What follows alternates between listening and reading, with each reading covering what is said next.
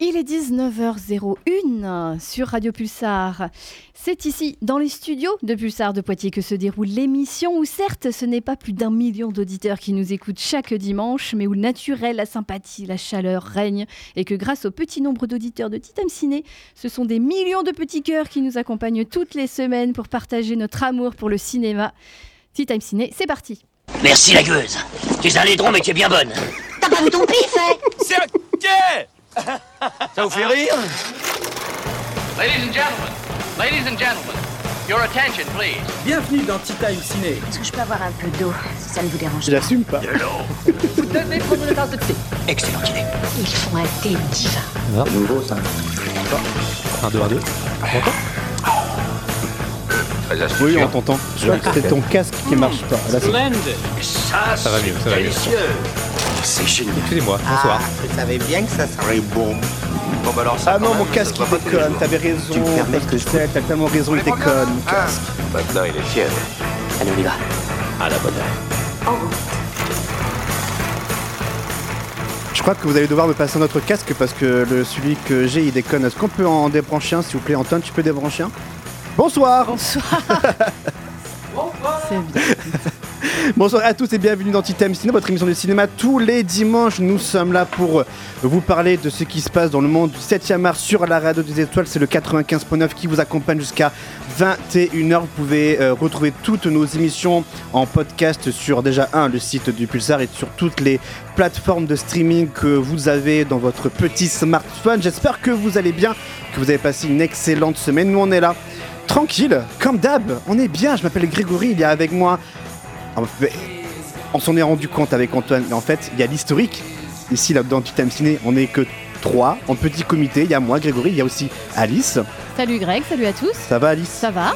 Attends, je te pousse un peu le micro. J'aurais pu choisir une autre virgule, citation de film, mais bon, c'est pas grave. Moi, je viens exprès pour animer, pour accompagner cette émission de Pulsar historique. Alors, à la base, tu devais justement nous lâcher pour une émission qui a 1 million d'auditeurs sur une radio. Oui, mais je suis là. Nanana.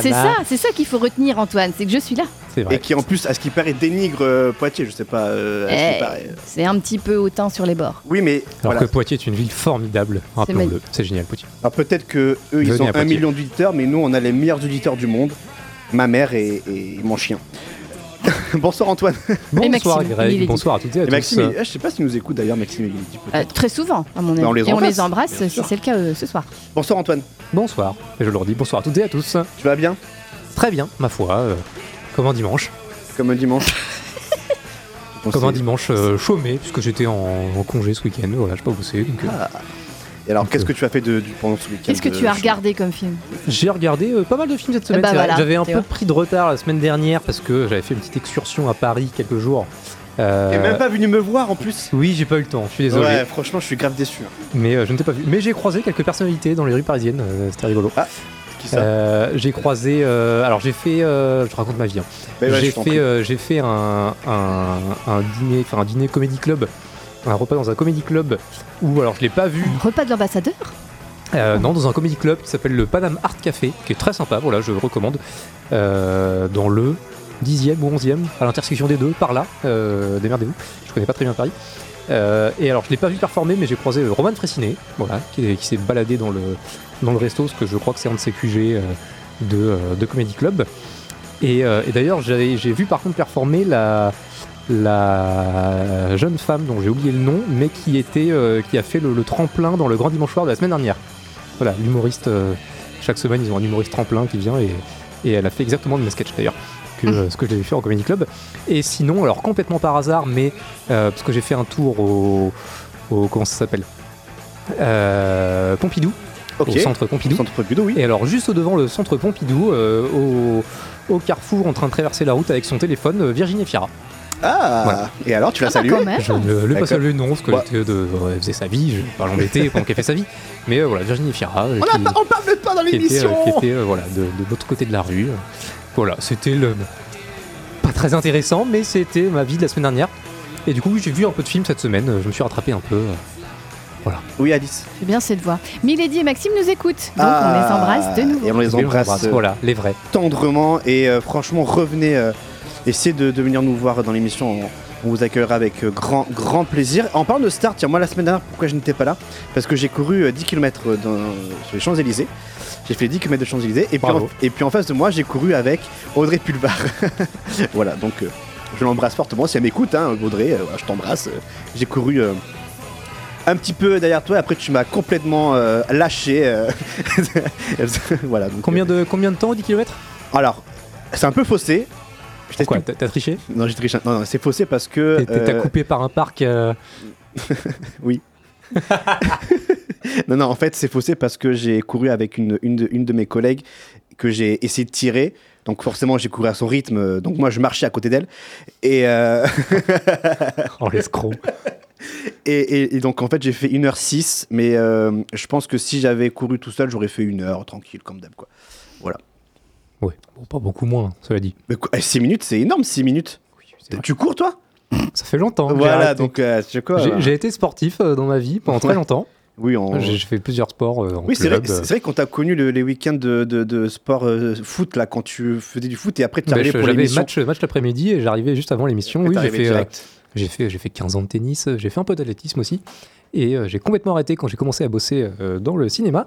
Et je pense que maintenant j'ai une condition physique beaucoup plus faible qu'il y a quelques années. Eh ben écoute, c'est quoi, on va courir ensemble si tu veux là. En plus, t'es bientôt en vacances là, non ? Ça me décrasserait. T'es pas en vacances là dans les jours à venir ? Bon, autour de début mars, mi-mars. Eh ben, il y a le semi-marathon début mars que je ferai. Semi-marathon, mais j'ai pas couru depuis 3 ans. C'est un challenge, t'as 3 semaines. Bref, je vais cracher mes poumons.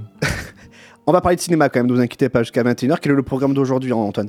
Alors, on va parler de pas mal de films sortis en salle dernièrement, ou pas en salle forcément. On commencera par Argyle, le nouveau film de Matthew Vaughn. C'est toi qui commence là ? Tu as vu, Greg, exactement, c'est toi qui commencera. On parlera également de La Nuit d'Orion, qui est le dernier Dreamworks qui, lui, est disponible sur Netflix. On parlera également de Amelia's Children, le dernier film d'horreur en date, c'est ça ? Oui, grosso modo. Voilà. On parlera également de They Shot the Piano Player et de Dali, le dernier film de Dupieux. Son premier film pour cette année. Je ne sais pas s'il y en a 2 ou 3 autres qui sortiront dans l'année, mais très certainement. Mais voilà, le dernier film de Dali. Sans doute un petit peu de freestyle au-delà de ça pendant l'émission. Le point box-office, bien sûr. Ça a déjà commencé. Hein. Ouais, oui, bon, après, voilà, si vous connaissez l'émission, vous n'êtes pas surpris outre mesure. Et puis bien sûr, pour terminer, comme d'habitude, le contest, où il y aura un one-to-one entre Grégory et Alice pour glaner quelques points au box-office annuel, au total annuel du contest. Histoire de rattraper un peu Mathis, là, il est trop loin, Mathis. Voilà, qui est absent cette semaine, et on l'embrasse, évidemment.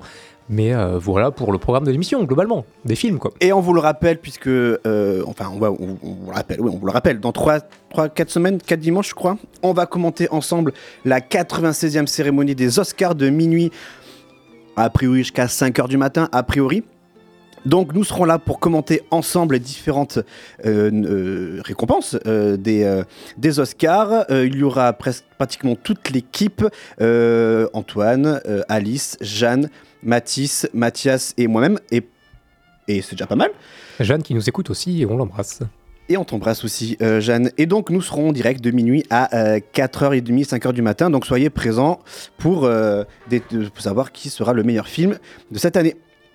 On va pouvoir commencer l'émission avec le premier film, le dernier film de Matthew Vaughn après Kingsman. Et je crois qu'il en a fait un juste avant. On va pouvoir parler de Argyle.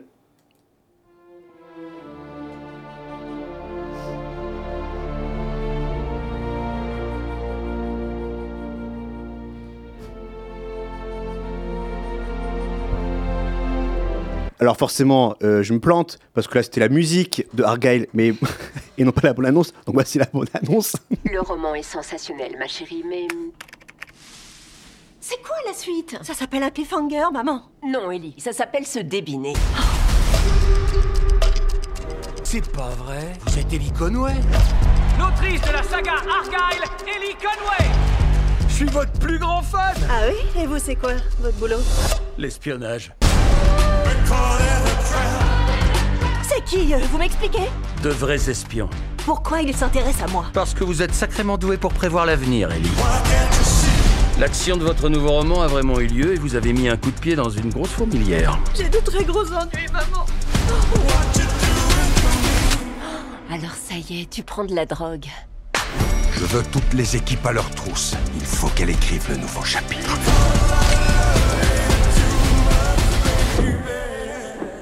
Il est temps que je vous dévoile qui est vraiment l'agent Argyle. Oh mais non. Oh mais non. Oh mais non.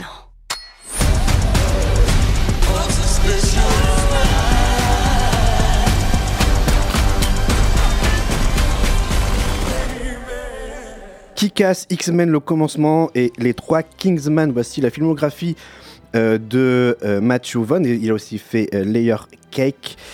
Il revient avec Argyle, son dernier film, avec un chouette casting. Henry Cavill, Bryce Dallas Howard, John Cena, Sam Rockwell, Bryan Cranston, Samuel Jackson. Un très grand casting pour ce film. Il y a aussi Dua Lipa qui fait une petite apparition dans ce film.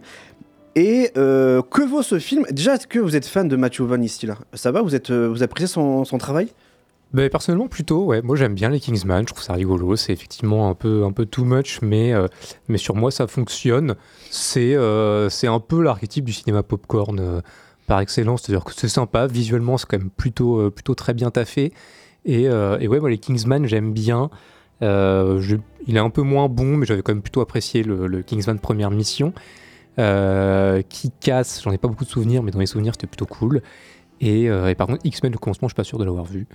Parce que les X-Men, j'en ai rien à foutre. Mais. Quelle violence. Non, mais je suis pas très attiré par les films X-Men, j'en ai pas vu beaucoup.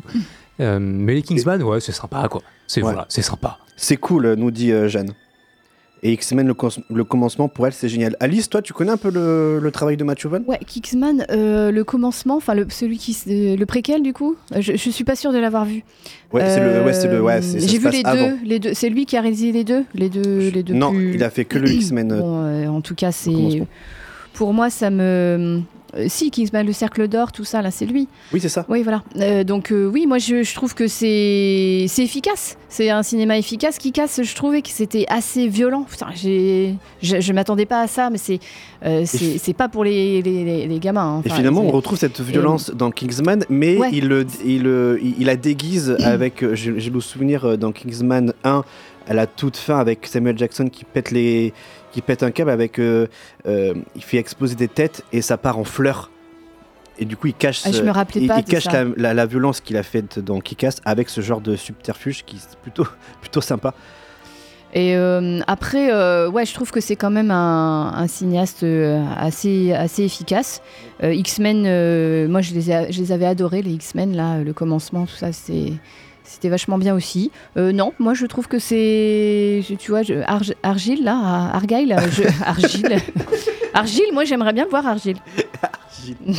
Oui, Argyle, oui. Et ben, finalement, je voulais pas forcément le voir parce que la bande-annonce me disait pas grand-chose. Finalement, je me suis tenté à le voir. C'est vite fait, ça raconte l'histoire de Henry Cavill qui interprète l'agent Argyle. Et on se rend compte que cet agent Argyle est finalement le fruit de l'imagination d'une romancière qui s'appelle Ellie Conway, interprétée par Bryce Dallas Howard. Et dans la vie réelle, elle se fait kidnapper par Sam Rockwell, qui est un véritable espion dans la vie réelle. Et pourquoi ? C'est parce qu'il y a des méchants qui veulent la kidnapper pour avoir des informations supplémentaires, puisque ces livres, eh bien, racontent beaucoup de choses très vraies qui se passent dans la vie réelle, donc ils veulent la kidnapper pour savoir pourquoi et comment elle sait tout ça. Alors déjà, pour commencer, c'est vraiment un produit Matthew Vaughn. Clairement, il y a sa patte artistique dans ce film, notamment en termes de mise en scène, c'est-à-dire avec ces fameux ralentis où on voit par exemple des clins d'œil que font certains personnages ou des mimiques faciales que font ces personnages. Donc c'est vraiment type Matthew Vaughn. Donc pour ceux qui sont plutôt fans de son cinéma, vous n'allez vraiment pas être dépaysés, mais c'est aussi une faiblesse pour ce film parce que, eh ben en fait, c'est lourd. Vraiment au bout d'une heure, 1h15 de film. En plus, le film, il raconte plein de choses. Il y a beaucoup de rebondissements dans l'histoire. C'est un peu, je disais à Antoine, c'est un peu un fourre-tout, c'est un peu fouillis en termes scénaristiques. Il veut tellement mettre plein de choses en place et on comprend pourquoi à la fin du film, pendant une scène post-générique, on comprend pourquoi il y a plein de choses, de détails, de fouillis scénaristiques. Mais au final, ça se tient bien. Les effets visuels et les effets spéciaux sont un peu dégueulasses. Surtout le chat numérique est absolument à gerber. Donc voilà, en termes visuels, c'est très moche. Mais après, c'est du Matthew Vaughn. Donc il s'est filmé ces scènes d'action. Je trouve que c'est vraiment agréable comment il tourne sa caméra, comment il nous implique dans l'action. Je trouve vraiment que c'est un bon taf et voilà, après c'est un bon popcorn movie, hein. C'est vraiment quelque chose de très divertissant, mais voilà, il y a quand même ce côté un peu lourdingue de Matthew Vaughn et je pense que il va falloir qu'il se renouvelle parce que ça commence sérieusement à devenir redondant, ce genre de gimmick scénique. Donc il va falloir qu'il se remette un petit peu en question, ou alors qu'il fasse évoluer sa mise en scène ou ses idées. Voilà, donc pour Argyle, il y a quand même de très bonnes idées dedans. Je trouve que Sam Rockwell, il est excellent dedans. Samuel Jackson, pareil. Et il y a aussi Bryan Cranston, qui joue le père... qui joue le méchant, de la division. Donc c'est cette agence qui veut kidnapper Ellie Conway. Donc c'est vraiment très... Ouais, Bryan Cranston, c'est lui qui tient le film. Il est vraiment délirant. Voilà, donc vraiment, Argyle, c'est le film moyen de Matthew Vaughn, un peu dans la lignée de Kingsman Première Mission, qui était vraiment... Qui était sympa, mais un cran en dessous des Kingsman. Qui était pas gueudin, quoi. Donc, voilà, donc Argyle se situe dans cette jauge finalement au niveau de la filmographie de Matthew Vaughn. Au bout de pas son plaisir, c'est divertissant, il y a quand même pas mal de rebondissements, donc il faut vraiment suivre le film, hein. Si on rate une information ou autre, on peut rapidement être perdu.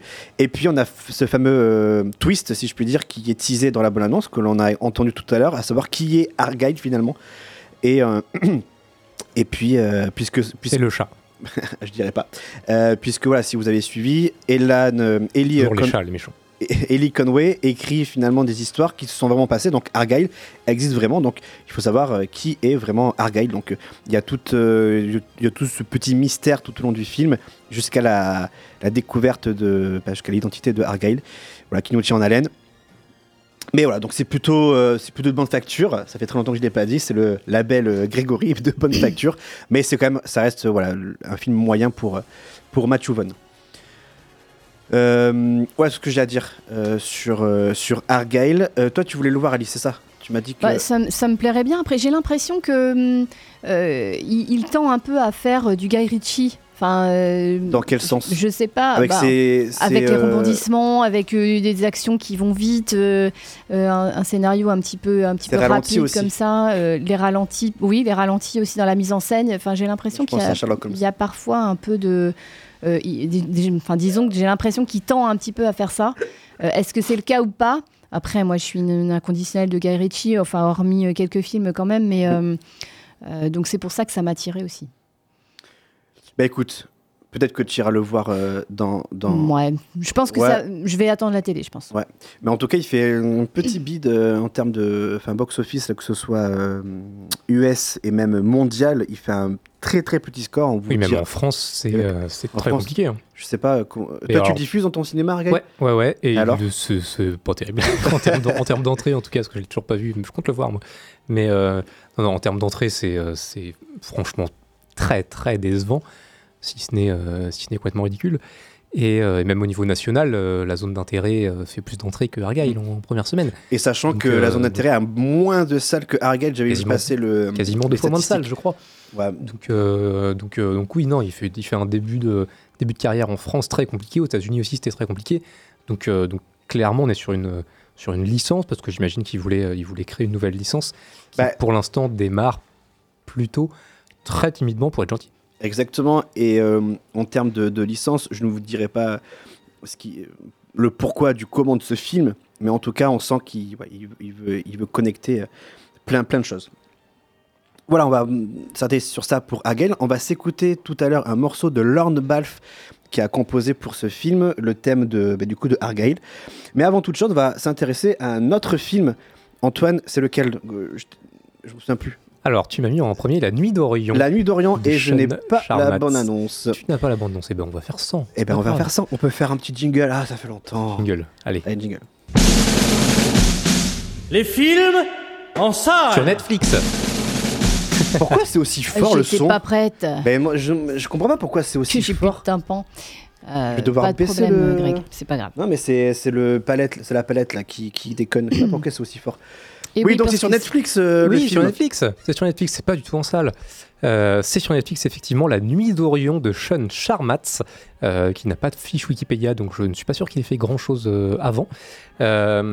C'est sur Netflix, c'est le nouveau film de Dreamworks. C'est, cela dit, écrit par Charlie Kaufman, qui lui a fait plein de belles choses par le passé, et c'est adapté d'un livre pour enfants d'Emma Yarlett, qui s'intitule « L'enfant qui avait peur du noir ».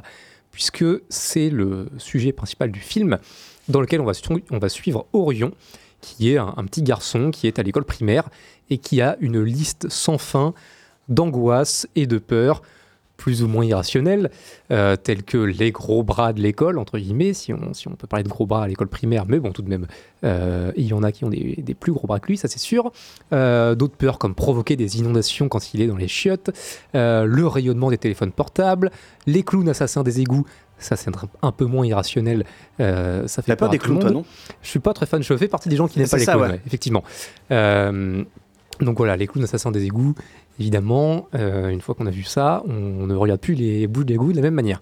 Il a peur de chuter depuis un gratte-ciel, il a peur d'être rejeté évidemment par son coup de cœur de l'école, la jeune Sally.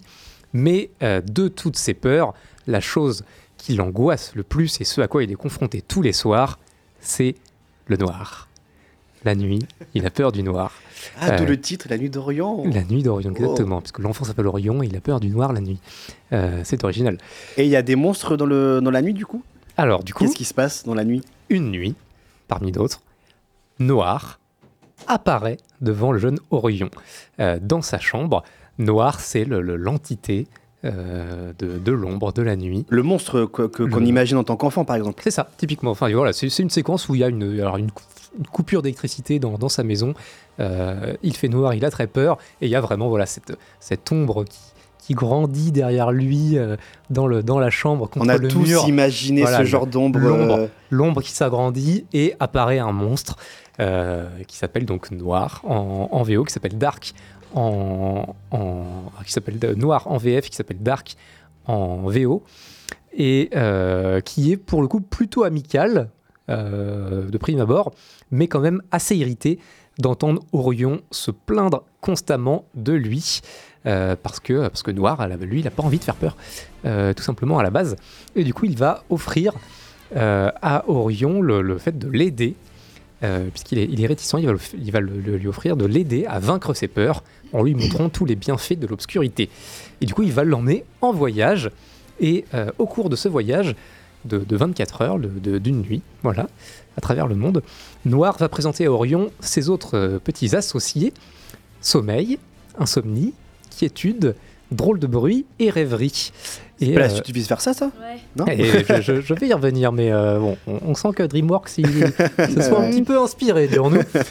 Et du coup, voilà, Noir va entraîner Orion dans un tour du monde de 24 heures pour lui prouver que, il n'a rien à craindre de la nuit, que la nuit n'est pas méchante et que lui, en tout cas, le Noir n'est pas méchant. Donc, je l'ai dit, c'est du DreamWorks, c'est nouveau DreamWorks, mais vous l'avez compris et vous l'avez dit à l'écoute un petit peu de l'histoire de ce film. Ils se sont un petit peu inspirés de Pixar et notamment de Vice Versa avec ces petits personnages qui accompagnent Noir, donc je le répète, sommeil, insomnie, quiétude, rêverie et drôle de bruit qui accompagnent Noir pendant la nuit. Ce qui fait du coup que c'est pas original pour un sou. Malgré tout, les petits persos sont plutôt bien pensés et plutôt bien construits. Perso, j'ai un petit coup de cœur, notamment pour Quiétude, qui est une espèce de petite boule de poils volante, qui a surtout un travail sur la voix qui est très original, parce que du coup elle aspire un petit peu tout ce qui est mauvaises ondes, littéralement c'est des ondes qu'elle aspire pour que les gens s'endorment plus facilement. Elle, c'est la Quiétude. Insomnie va susurrer dans l'oreille des gens des idées un peu malsaines ou malaisantes ou angoissantes, justement pour faire travailler leur cerveau et les empêcher de dormir. Drôle de bruit, c'est le petit monstre qui va donner un petit coup dans la poubelle devant la maison pour te réveiller et t'angoisser pendant la nuit. Quiétude, elle est là pour aspirer les mauvaises ondes, et elle a un travail sur la voix qui est très original, parce que du coup c'est une petite boule qui, quand elle part, en fait piaille comme un petit oiseau, mais on entend très très faible quand même la doubleuse, mais très très bas, donc il y a en même temps ce petit piaillement et la voix de la doubleuse en VO comme en VF qu'on peut entendre, mais alors c'est vraiment très très bas. Si on fait pas gaffe, limite on l'entend pas, quoi. Et c'est vraiment assez original d'avoir ce petit piaillement par-dessus et la voix de la doubleuse qui est vraiment tout bas. Ça n'apporte pas grand-chose, si ce n'est que voilà, ça apporte une espèce de petite texture à ce personnage que je trouve très attachant. Donc voilà, c'est du Pixar, c'est du vice-versa à tout cracher, mais c'est pas mal fait au moins. Donc voilà. Ça veut dire quoi ça ? Bon, ils auraient pu faire un proto vice-versa nul.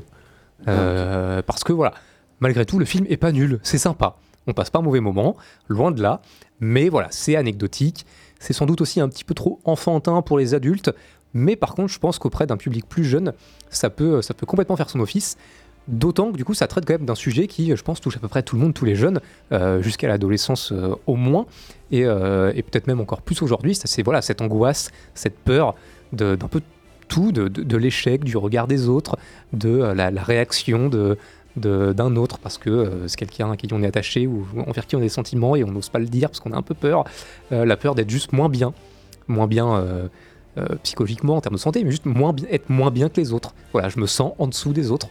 Voilà, c'est toutes ces angoisses, toutes ces petites peurs que je pense tout le monde ressent, jeunes et moins jeunes, qui sont un peu traités dans ce film, et donc le message c'est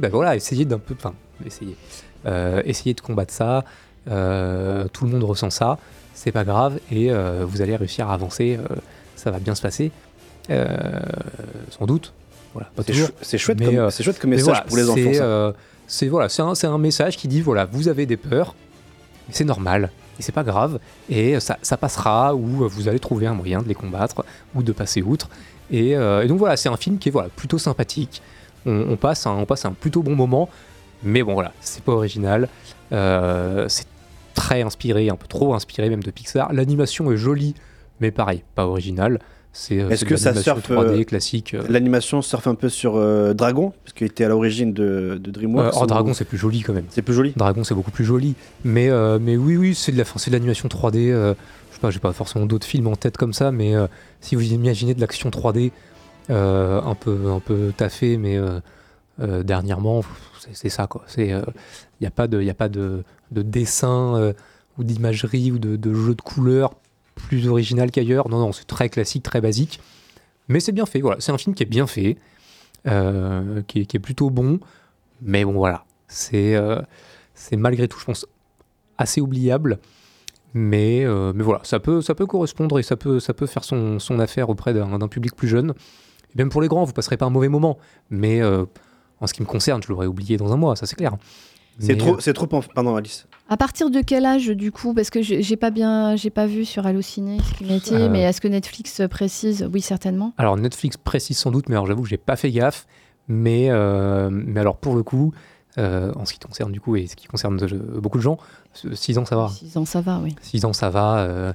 Après c'est comme tout, 3-4 ans c'est trop jeune, ils comprendront pas tout, mais à partir de 6-7 ans, oui non ça va, c'est pas du tout un film qui fait peur. Et ouais, même à partir de 7 ans sur Netflix. Oui voilà, 6-7 ans ça va, parce que du coup même au début, même dans les premières minutes, l'apparition de Noir, de ce monstre dans l'ombre, en fait instantanément on comprend que ce monstre, en fait il est gentil, et que les gamins ils en ont peur, et que Orion en a peur, alors qu'il est complètement gentil, et qui justement ça l'emmerde que les gamins ont peur de lui parce que c'est vrai que ça, je ne l'ai pas évoqué, mais il y a un autre monstre dans le film, c'est lumière. Il y a noir, il y a lumière. Forcément. Puisque voilà, comme c'est la nuit, il y a lumière qui représente le soleil, et donc ils font le tour du monde toutes les 24 heures, chacun sans se croiser.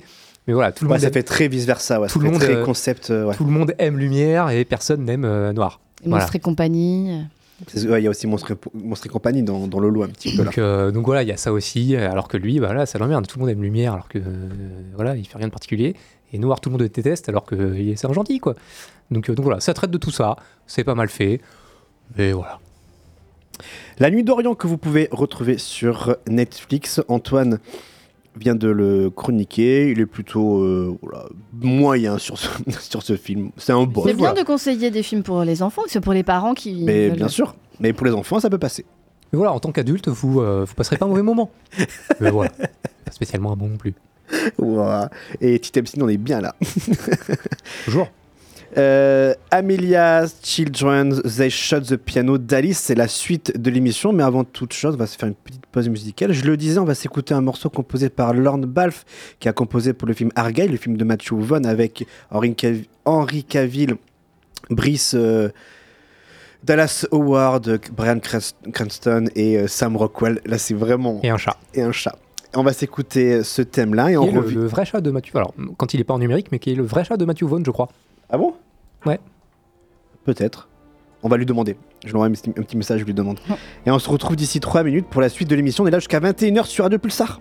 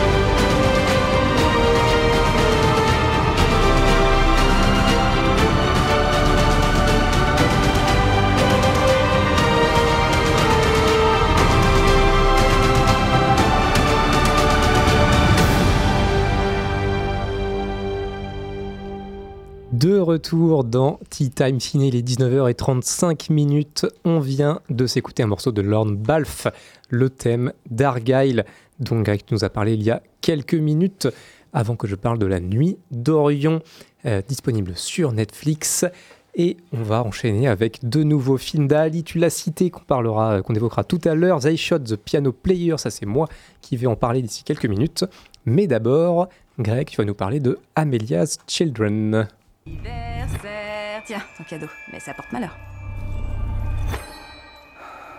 Ancestry va analyser votre ADN. C'est bien toi. J'ai un frère jumeau. Il a été enlevé quand il était bébé.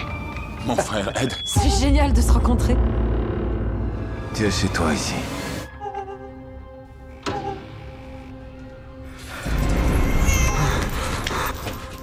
C'est maman. Elle est magnifique. Est-ce que tu veux la voir?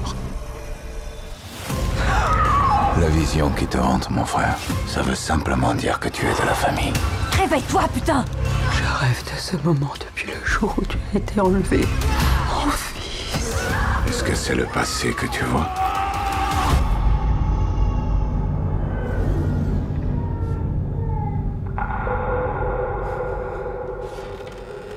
Mmh.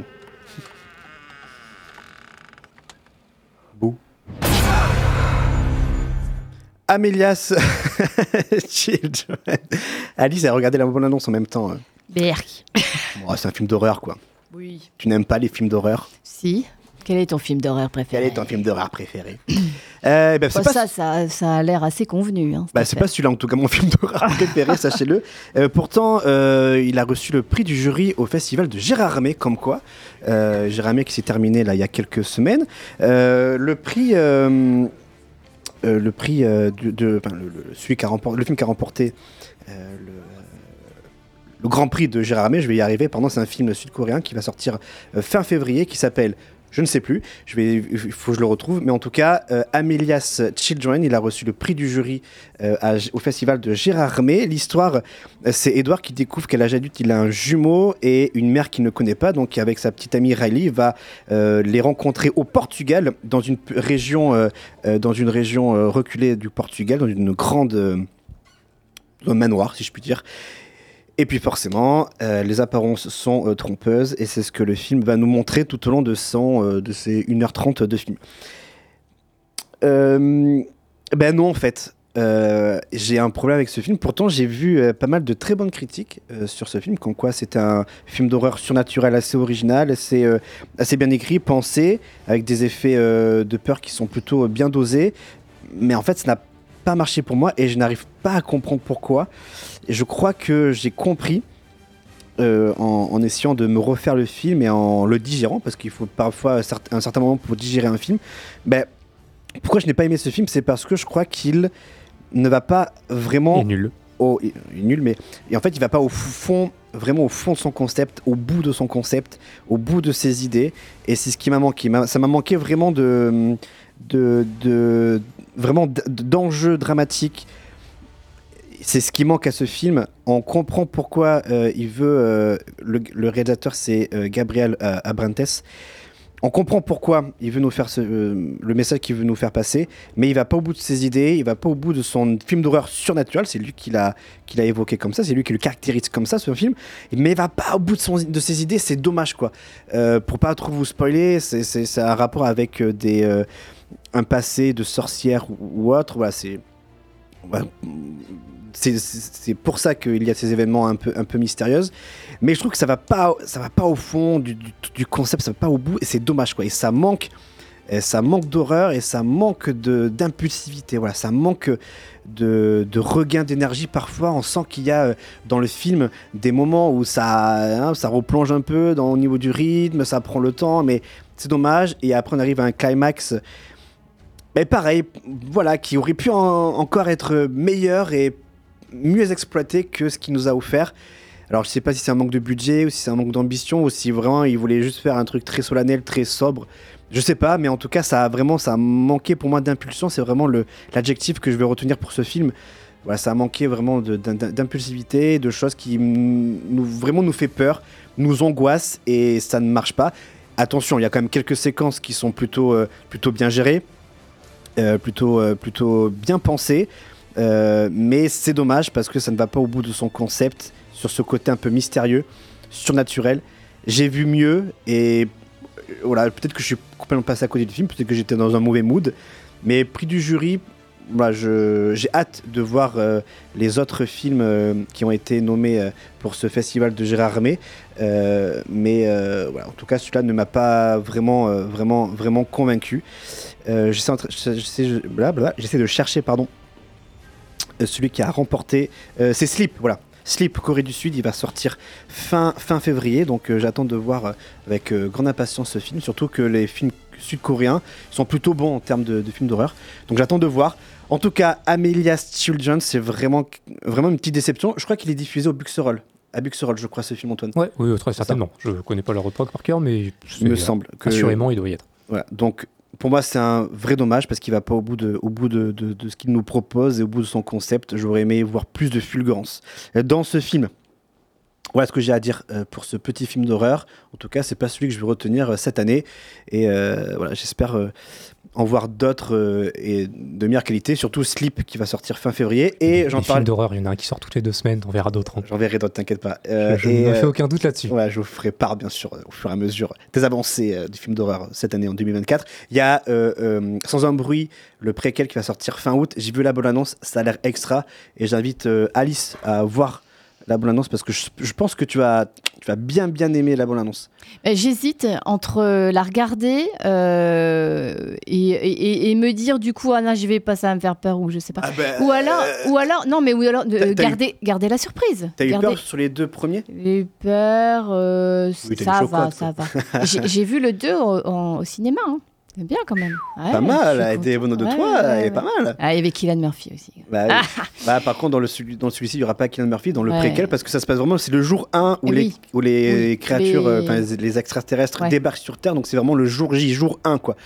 Après, voilà j'ai peur que ce soit un petit peu convenu. C'est le même réalisateur, c'est... le réalisateur a changé. Par contre, John Krasinski est toujours à la production, mais ce n'est pas lui le réalisateur. Et moi, et en ayant vu... Et du coup, il n'y a pas sa femme. Non, c'est un autre casting. Et en ayant vu la bonne annonce, ça m'a fait penser à World War Z, en termes de... Que vous n'aimez pas, moi que j'aime bien. Ah, que j'aime pas du tout. Bah, j'aime bien. Mais je pense que ça sera mieux. On peut pas faire mieux. Je suis pas sûre de... Non, si. Moi, je trouvais que c'était efficace. Et puis, il y a Brad qui est... C'est World of Pepsi, surtout. Mais si ça se trouve, je vais me garder la surprise sans regarder la bande-annonce. Amelia's Children, donc n'allez pas le voir ce film. Par contre, Sans un bruit 3, on va en discuter. Il sort fin août et on en rediscutera en septembre. Antoine ? Oui. C'est à toi, c'est la suite, quel est le prochain film, Antoine ? They Shot the Piano Player. Who is this pianist? One of the top figures of samba jazz during the bossa nova years. I'd like to know more about him. It was a golden age that lasted only 10 years. Houve uma mudança radical sobre a música, sobre o que era. Ele apareceu assim como um relâmpago na música brasileira aqui no Rio. What happened to him? Ele me disse que queria fazer uma gig em Buenos Aires. Aí ela falou assim, porque ele saiu e não voltou. That's it. He just vanished. Desapareceu. Nobody heard from him again. Réalisé par Fernando Trueba et Javier Mariscal, quel est donc ce film d'animation, Antoine ? Alors effectivement, tu l'as dit, c'est réalisé par Fernando Trueba et Javier Mariscal, They Shot the Piano Player. C'est un film d'animation dans lequel on va suivre un journaliste de musique new-yorkais qui va mener l'enquête sur la disparition, à la veille du coup d'État en Argentine, de Francisco Tenorio Jr., un pianiste brésilien virtuose. Et du coup, le film, tout en célébrant le jazz et la bossa nova qui ont été cités dans la bande-annonce qu'on vient d'entendre, va capturer toute cette période éphémère de liberté à un tournant de l'histoire de l'Amérique latine dans les années 60-70, juste avant que quasiment tout le continent d'Amérique du Sud ne tombe sous le joug des régimes totalitaires. Du coup, Francisco Tenorio Jr., c'était un vrai jazzman qui n'était pas très connu du grand public, mais qui avait une plutôt très bonne réputation auprès des musiciens sud-américains dans la sphère jazz bossa nova. Pour certains, c'était même sans doute un des meilleurs pianistes de jazz à cette époque-là. Il a enregistré qu'un seul disque sous son vrai nom, qui est sorti en 1964, à l'âge de 24 ans. Il a aussi accompagné des grands noms de la bossa nova, comme João Gilberto ou Antonio Carlos Jobim.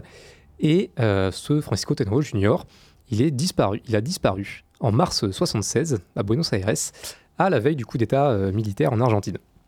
Vraiment, c'est sa véritable histoire. Il était parti, on ne sait pas trop, acheter des clopes, acheter des médicaments.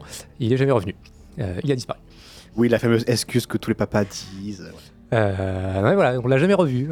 Sa femme, ses enfants ne l'ont jamais revu. Ses compagnons de jazz ne l'ont jamais revu. Il a tout simplement disparu au coin de la rue. Il a gagné au loto. À la veille, plutôt, à la veille du coup d'État en Argentine. C'était un artiste pas forcément engagé, mais représentant, on va dire, d'une culture un petit peu plus libre. Et bon, très certainement, et même on le sait, c'était... Voilà, il a disparu, il a été, sans faire de spoil, hein, c'est une histoire vraie, du coup, il a visiblement été tué par les militaires argentins à la veille du coup d'État. Il fait partie de ces gens qui ont disparu parce que représentant un petit peu trop la liberté, dirons-nous. Mais voilà, c'est une histoire vraie. Et Fernando Trueba, donc le réalisateur de ce film-là, c'est en apprenant cette histoire, en découvrant un morceau, un disque de Francisco Tenorio Jr., et en se renseignant sur lui, c'est en apprenant cette histoire-là qu'il a décidé de partir du coup à la trace de ce jazzman, à la base du coup pour réaliser un documentaire tout à fait classique sur Tenorio, en prise de vue réelle. Il a réalisé plus de 150 interviews filmées avec des musiciens qu'il avait connus à l'époque, des ingénieurs du son, la femme de Tenorio, Carmen, sa maîtresse aussi, Malena, parce qu'il avait une maîtresse, ses enfants. Il est allé à Paris, à New York, à Boston, à Los Angeles, à Rio, à Sao Paulo. Il s'est même rendu en Argentine pour voir les lieux où Tenorio avait passé ses derniers jours. Donc voilà, tout ça dans l'optique de faire un documentaire somme toute classique. Sauf qu'il a fini par se faire cette réflexion. Il explique en interview, se dire si je fais un documentaire classique sur ce type-là, c'est un documentaire qui passera sur les chaînes d'histoire et de musique à 4h du matin la nuit. Donc il n'y a personne qui regarde. Et, personne ne le verra. Et du coup, il s'est dit, ouais, je vais en faire un film d'animation plutôt. Et donc, il s'est rapproché de Javier Mariscal, qui était animateur du coup sur le film. Et c'est comme ça qu'est né ce projet-là. Et du coup, c'est une animation qui est un peu à l'économie, qui ressemble un petit peu à l'animation de Valsaïk Bachir, par exemple. Oui. Donc avec pas forcément beaucoup de mouvements, c'est pas une animation qui est forcément très fluide dans les mouvements, mais qui par contre est très expressionniste et qui est franchement absolument magnifique. Cette animation aussi, elle les a autorisés du coup à faire un peu plus de flashback, du coup à nous faire... revivre un peu l'histoire de Tenorio et à nous plonger dans les bars de Rio de Janeiro dans les années 60, à la période faste de la bossa nova, recréer ces ambiances-là de bars, recréer aussi les années noires de l'Argentine, du coup, avec des palettes beaucoup plus sombres et avec tout un travail esthétique qui n'aurait pas forcément eu autant de portée s'ils avaient recréé en studio ou pas des images filmées réellement. Et ça, c'est la grande force du film. C'est du coup son ambiance, son animation qui, je le redis, est magnifique, avec des séquences parfois entièrement bleues, des séquences entièrement jaunes, des séquences, alors dans la période, on va dire, actuelle, réelle, qui vont avoir une colorimétrie beaucoup plus classique, avec un peu à la Tintin, c'est leur référence, avec un ciel bleu, mais à des moments ils sont voilà sur une terrasse et on a la plage en fond qui est voilà une grande nappe de couleur jaune, les parasols sur la plage, c'est juste des petites taches de couleur, c'est absolument magnifique. Il y a un peu un côté un peu impressionnisme dans ce film, non? Parce que vu les quelques images que j'ai pu voir de la bande-annonce, ça a l'air d'être un peu, artistiquement parlant, je parle, un peu du courant impressionnisme, ou pas du tout? Ouais, non, il y a clairement de l'impressionnisme là-dedans, ils s'en sont beaucoup inspirés, c'est ce que je disais, ils jouent beaucoup avec les couleurs, et puis les formes aussi. Il y a pour représenter effectivement ça ondule, un bosquet de fleurs. C'est une tache verte avec un trait qui fait un peu des spirales au milieu et on a un bosquet de fleurs quoi. Et vraiment c'est très très beau. Je te disais, il y a des séquences qui vont être entièrement bleues, d'autres entièrement jaunes, d'autres qui vont être beaucoup plus sombres, où ils vont jouer vraiment sur les noirs quand ils vont représenter un peu la partie plus sombre de l'Argentine à cette époque-là, avec l'influence des militaires. Et on a ces séquences-là qui vont nous plonger dans un petit bar brésilien au coin de la rue avec par moment juste ce petit bar, des jazzmen qui jouent et on les écoute. Et c'est juste beau parce que le jazz c'est formidable et on a cette musique comme on peut l'entendre dans la bande-annonce qu'on a entendue tout à l'heure qui est vraiment très très belle et en tout cas personnellement j'aime beaucoup cette ambiance-là. Malgré tout, il y a quand même un défaut à ce film-là et c'est sans doute que ça reste malgré tout un documentaire, donc un film qui est très bavard. Ça ne s'arrête quasiment jamais de parler pendant tout le film. On a la voix off de ce journaliste qui en fait nous raconte l'histoire en même temps qu'elle est animée à l'écran. Quand il ne nous la raconte pas, c'est des séquences où les personnages parlent entre eux dans des flashbacks. Et donc c'est quand même très bavard. C'est assez rigolo au début, en tout cas moi ça m'a beaucoup fait rire, mais au bout d'un moment ça fait partie de ce... code du documentaire, on retrouve tous ces codes classiques. On a des moments qui sont des moments du coup animés où on a vraiment le classique interview d'un personnage qui raconte comment il a connu Tenorio Jr., etc. Mais il est interviewé sur une chaise avec entre guillemets la caméra en face, le nom de la personne et son métier qui s'affiche en bas, comme dans un documentaire filmé classique, quoi. Mais tout ça en animation. En animation. Ça c'est original. Ce qui est très original et très rigolo. Mais on reste dans ces codes du documentaire qui font que c'est très bavard, le rythme aussi est très soutenu, on nous raconte beaucoup de choses parce qu'on nous raconte l'histoire de Tenorio Jr., à travers ça on nous raconte un petit peu l'histoire du jazz et de la bossa nova sud-américaine, on nous raconte aussi la montée des politiques militaires et des coups d'état militaires dans toute l'Amérique du Sud, alors notamment l'Argentine mais aussi l'Amérique du Sud, donc on nous parle aussi beaucoup de politique à cette époque-là, de création, d'art, le rythme est très soutenu quoi. C'est assez compliqué et ce qui fait que des fois c'est un peu lourd à suivre et je vais pas vous mentir, je ne saurais pas raconter parfaitement toute l'histoire de Tenorio parce qu'il y a des moments où nécessairement j'ai lâché quoi. J'ai un peu lâché devant le film parce que c'est trop lourd, c'est trop soutenu quoi. Le film est long. Il n'est pas si long que ça entre guillemets, il doit durer 1h40, quelque chose comme ça, 1h45, ce qui fait 1h43, pour être exact. Donc, ce qui est un format, on va dire, assez classique. Ouais. Mais pour du documentaire où, comme je le disais, ça parle tout le temps, quoi. Ça parle tout le temps, ça nous raconte beaucoup de choses, ce qui fait que, c'est un peu essoufflant, d'autant que, certes, l'animation est magnifique, mais il se passe aussi, du coup, beaucoup de choses à l'écran pour l'œil. On regarde un peu partout. Et ça peut-être qu'aussi à terme ça fatigue un peu quoi. Donc c'est un film qui est pas parfait, loin de là.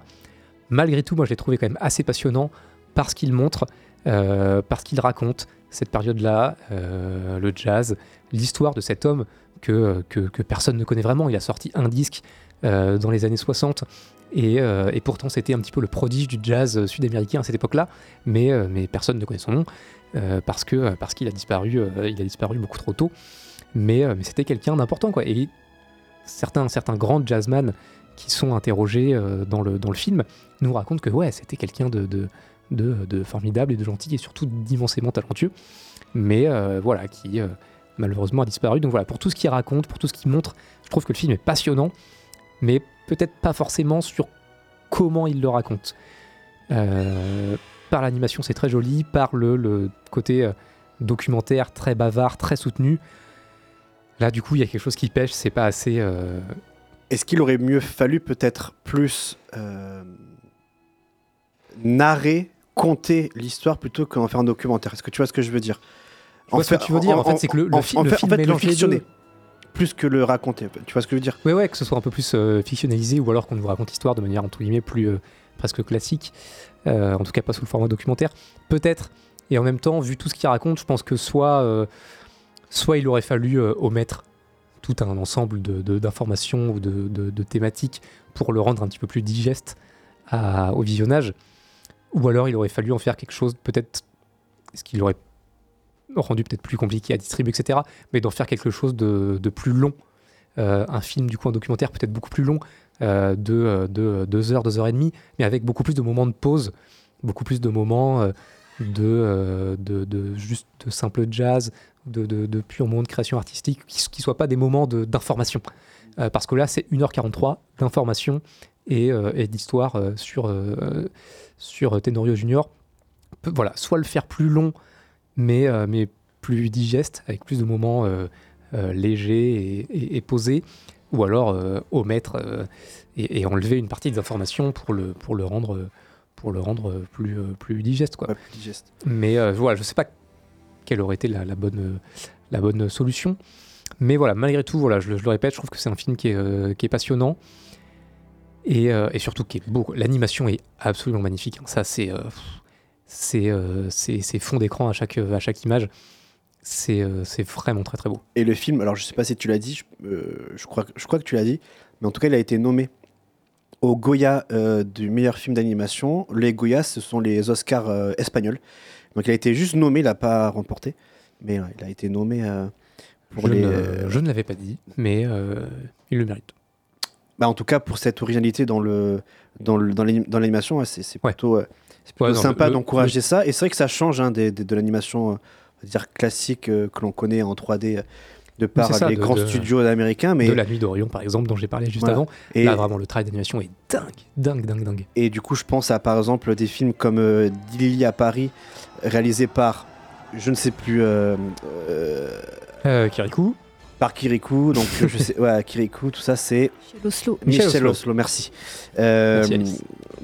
Qui voilà, ce genre d'animation qui sort un peu de tout ça, c'est classique, et ça change et ça fait du bien à nos yeux de voir autre chose que... Là, vraiment, je trouve que c'est encore un niveau au-dessus d'Oslo, tellement ça fourmille, et tellement il y a une... Alors, Oslo a une patte très marquée, mais là, vraiment, c'est, ça fourmille tellement d'images, de couleurs, c'est dingue. Le film est vraiment magnifique. On va pouvoir s'écouter un morceau, Antoine, pour terminer ta chronique. Ouais, on va s'écouter du coup un morceau qui est un véritable morceau de Francisco Tenorio Jr. de son premier album, de son seul album sorti en 64. Donc c'est Francisco Tenorio Jr. et ça s'appelle Nubens. Et on se retrouve d'ici 3-4 minutes pour la suite de l'émission. On va parler de Dali, le dernier film de... Merci Alice, Quentin Dupieux.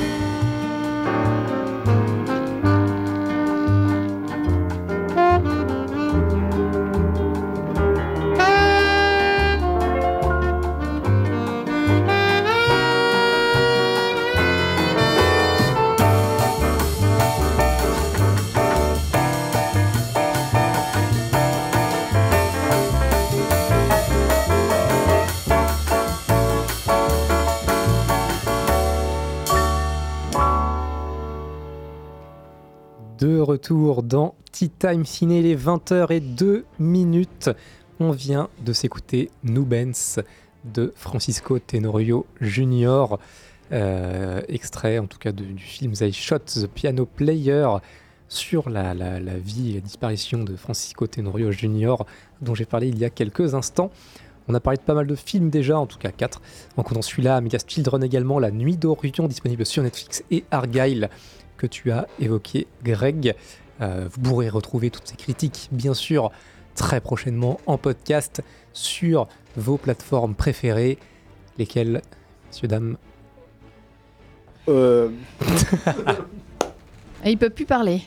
Eh ben voilà. Putain d'enfoiré. Alors, Deezer, Spotify... Podcast Addict, Amazon Music, le site de Pulsar, dès demain 7h du mat et au chat. Oui, sur le site de Pulsar, oui, dès demain. Sur le reste, on verra plus tard. Le reste, c'est bon les Crunchy Crunch. C'est très très bon. C'est très très bon. Et surtout, on n'oublie pas que dans 4 semaines, on commente ensemble la 96e cérémonie des Oscars de minuit à peu près 5h du matin. Nous serons là en direct avec du café, de l'énergie drink, du sucre, enfin plein de choses pour bien nous tenir en haleine. J'espère que vous serez présents. On commentera ensemble toute la cérémonie. Alice nous fera le tapis rouge. Mais bien sûr, pas que quand même. Pas que. Évidemment. Mais je sais que tu es fan des tapis rouges, donc. Défaut de ne pas être sur place. Voilà. Mais l'année prochaine, je regarderai mes images et puis je commenterai les plus beaux et les plus beaux costumes et les plus belles robes. L'année prochaine, je t'amènerai. Je te paye le voyage à Los Angeles. Voilà, donc allumez Canal+ pour avoir l'image. Et vous me verrez. Et vous verrez Alice. Et puisque le son... Force French TV, franchement. Voilà. Si vous ne voulez pas...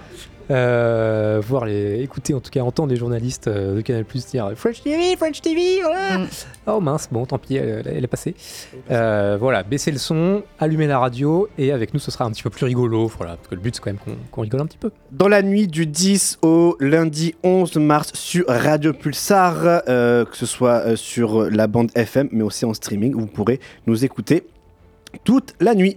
Prochain film et le dernier film de cette soirée, c'est Alice qui l'a vu et c'est le 476e film de Quentin Dupieux. Depuis 2 ans.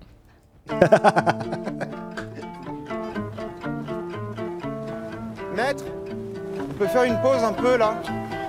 Oh, putain, quel enfer! Mais ça va pas la tête? T'es fou de le déranger comme ça, tu sais qui c'est? Dali est probablement... On est là! Le seul artiste encore vivant sur cette planète. La caméra, énorme ou gigantesque? Moteur! Il y a une chose que je déteste encore plus que les enfants, c'est les dessins de les enfants. Ça, je peux pas les supporter. C'est moi, un plus vieux. Un vieux, vous? Oui, très vieux, très laid. Une chaise roulante. Alors voilà, ça commence en enfer. En enfer. C'est inadmissible. Pablo! Voilà! Monsieur Dali, s'il vous plaît. Mais je ne vous entends pas. Là, en ce moment même, il y a une pluie de chiens morts. Oh. Là, c'est Dali. Alors, que vaut... Alice, vous découragez, vous avez l'air tout excité par le projet, mais entre nous. D'accord, super. Que vaut ce 476e film de Quentin Dupieux en 2 ans, Alice? Alors moi, c'est le 2e film de Quentin Dupieux que je vois. Ah, et quel était le premier? Et le premier, c'était Yannick. Parce que chouchou. Et oui, parce que Raphaël Quenard, là. Et surtout que... Tu t'étais jamais attaqué à Dupieux avant. Et non. Bizarrement, non. Et bah, il y a du très bon comme du très très mauvais. Eh ben, Yannick, tout très bon. Il y a beaucoup de films, moi, qui me tentent pas du tout, donc qui ne seront pas en haut de ma liste dans les films de Dupieux à voir, que je voudrais voir. Je sais pas, Fumer, Fait, Tousser, ça me dit rien, Rubber, ça me dit trop rien. Ah si, Rubber, c'est trop bien. J'aimerais bien voir Au Poste. Et pas trop celui avec Adèle Exarchopoulos là qui braille là. Mandibule. Ouais, Mandibule, ça me dit rien du tout. Oh là là, ça me dit rien du tout. Bah disons que je pense qu'il y a vraiment des films repoussoirs un petit peu chez Dupieux. En tout cas, Yannick, c'était juste pour après Yannick, c'était c'est le plus abordable, je pense. Le plus normal, entre gros guillemets, de la filmographie de Quentin Dupieux, parce qu'après, ça part un peu dans son univers, mais vraiment Yannick, c'est le plus rationnel, on va dire, de ses films. Et c'est ça aussi chez lui qui est assez incroyable, c'est qu'il part d'une idée. Et alors, dans ses films aussi, ce qui est quand même appréciable, c'est la durée. C'est 1h, 1h20 de film, pas plus. Et en fait, on s'aperçoit que quand l'idée est bonne, quand c'est bien écrit, ça suffit largement. Il y a un sacré casting à chaque fois quand même aussi. Hein. Faut le rappeler, dans presque tous, hein, c'est à chaque fois du casting 5 étoiles, du bankable partout. Donc ça aide aussi à maintenir un film à un niveau un petit peu élevé. Et ce qui est appréciable aussi chez Dupieux, je trouve, même si j'en ai vécu que deux aujourd'hui, c'est que oui, quand il y a une bonne idée et quand c'est bien amené, quand c'est bien ficelé, il va mélanger les genres, c'est-à-dire il va passer de Haut Poste, que je n'ai pas vu, mais qui va être un peu plus intimiste, enfin, qui va être un peu en huis clos, et puis après à Mandibule, où ça va être complètement fantasque, où ça va partir dans des délires un petit peu parfois gênants ou parfois assumés, mais et puis après à Yannick, où là ça va être un film un peu méta, sur des personnages assez forts, et sur une vision un peu du monde culturel aussi, un peu hautain. Qui critique la critique. Et un monde un peu hautain, un peu dans l'arrogance. Moi, je parlerai peut-être de Yannick un petit peu après, parce que je l'ai rattrapé, mais qui est un peu drôle, mais pas forcément, en fait. Enfin, c'est... Yannick non, il n'est pas drôle. Et en fait, moi, j'ai trouvé qu'on riait, on riait, oui, mais on riait jaune, en fait, et que c'était plutôt un film tragique.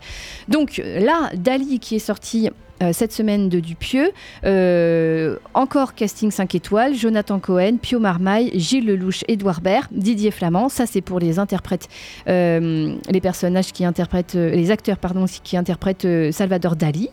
Et puis au casting, il y a aussi Anaïs Demoustier, qui fait partie un peu de ses actrices fétiches, Romain Duris, Jérôme Niel. Et puis d'autres. C'est plutôt un hommage plutôt qu'un biopic, hein, sur Dali, parce que on pourrait évidemment, c'est très foisonnant, cette vie là de ce peintre, mais là on est plutôt du côté de l'hommage de ce personnage fantasque, exubérant, totalement égocentré, donc qui peut paraître quand même assez insupportable. Et c'est Anaïs Demoustier qui interprète une jeune journaliste qui était auparavant pharmacienne, qui a une passion pour Salvador Dali et qui va entreprendre de l'interviewer. Donc et à chaque fois, ces entreprises-là vont être un échec, donc elle va essayer de l'interviewer encore, toujours, de lui proposer d'autres procédés d'interview qui lui conviennent, d'avoir des caméras, d'avoir tout un staff autour de lui pour l'amener à cette interview-là. Donc je vous dévoile pas si elle réussit ou pas, mais en tout cas, elle aussi, c'est un personnage assez central du film qui nous amène, nous, spectateurs, à découvrir ou à redécouvrir ce personnage. Donc c'est plus un hommage qu'un biopic, je l'ai dit. Je conseille d'ailleurs aux spectateurs de découvrir ou de redécouvrir cet artiste. C'est quand même assez unique, artiste génial du courant surréaliste. Et puis c'est je trouve un film qui va bien à Dupieux, parce que en termes d'idées, en termes de montage répétitif, de jeu de miroir, le côté métafilmique aussi, l'extravagance du jeu des acteurs, parce que en tout cas les acteurs qui l'interprètent, on est sur de l'exubérance, on est sur de l'imitation aussi, donc ça peut paraître un petit peu surprenant, un petit peu gênant parfois, parce que c'est un peu grossier, quoi. Enfin, c'est un accent, c'est une présence, c'est quelqu'un qui se moque aussi un peu des autres. Enfin voilà, il n'y a que lui qui existe. Et en parlant de surréalisme, ces films eux-mêmes sont surréalistes, donc ça lui va plutôt bien. Oui, c'est cette extravagance-là, effectivement, je pense que c'était pour lui. Donc on peut être un peu décontenancé par le jeu très appuyé des acteurs, mais qui existe aussi, il me semble, dans certains de ses films, qui interprètent là Dali.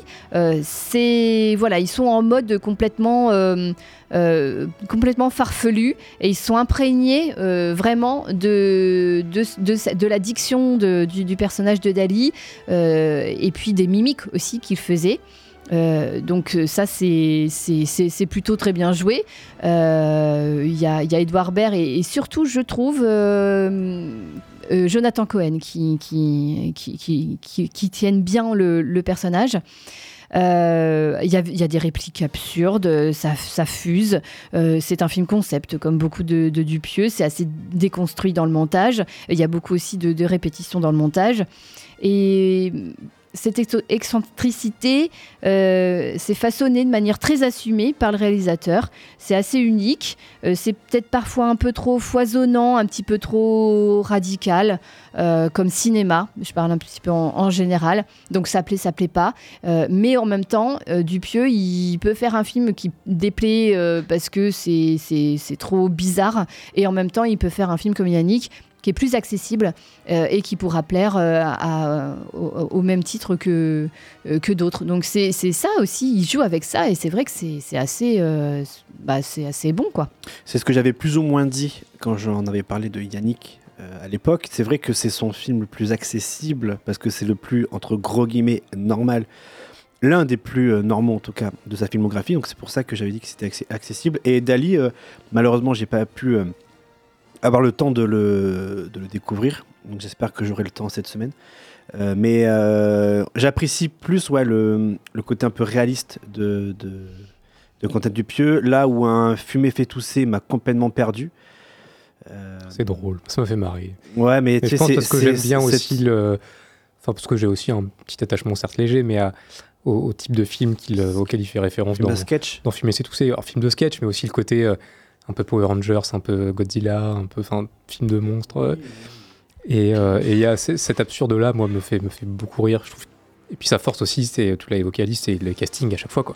Oui. Il a quand même un casting complètement dingue, et qui, du coup, certes, il leur fait jouer n'importe quoi, mais comme ils le font tellement bien, ça passe, quoi. Des films étranges aussi, comme Réalité, avec Alain Chabat. Lui aussi, il était un peu chelou, il était un peu chelou, ce film. Mais voilà, c'est vrai qu'il y a à boire et à manger dans sa filmographie. Donc, comme la preuve, c'est qu'ici, Antoine n'est pas forcément d'accord avec mes goûts. Le Dain est assez classique aussi dans l'idée. En tout cas, il est assez linéaire. Le synopsis de base est un petit peu débile. Mais il est très linéaire et assez classique aussi. Je pense que ça pourrait te plaire avec du jardin, du coup. Mmh. Donc, donc voilà, donc il y a de boire et à manger. De toute façon, ça reflète un peu la réalité de ce qui se passe dans le studio, à savoir qu'Antoine préfère sûrement ces films un peu surréalistes plutôt que ces films. Moi, il me manque juste Yannick et Dali. Yannick, je suis toujours pas rattrapé. Mais sinon, j'ai tout vu. Et moi, j'aime à peu près tout ce qu'il fait. J'aime beaucoup le cinéma de Dupieux. Oui, moi, du coup, son côté fantastique, absurde, me plaît beaucoup parce que surtout moi j'aime l'absurde, j'aime l'humour absurde, le cinéma absurde aussi, donc forcément là, c'est quand il part dans le débile, entre guillemets, en tout cas dans le débilement absurde, là ça me fait rire, quoi. Ça me parle, c'est vraiment mon humour, donc ça me plaît, ouais. Donc t'as un humour débile. Bon, entre autres, parmi d'autres types d'humour. Oui, l'humour débile me déplaît pas, hein, loin de là. Dali, un film donc de Quentin Dupieux que vous pouvez retrouver chez toi, Antoine, non ? Au Tap Castille. Au Tap Castille, très bien. Pardon ?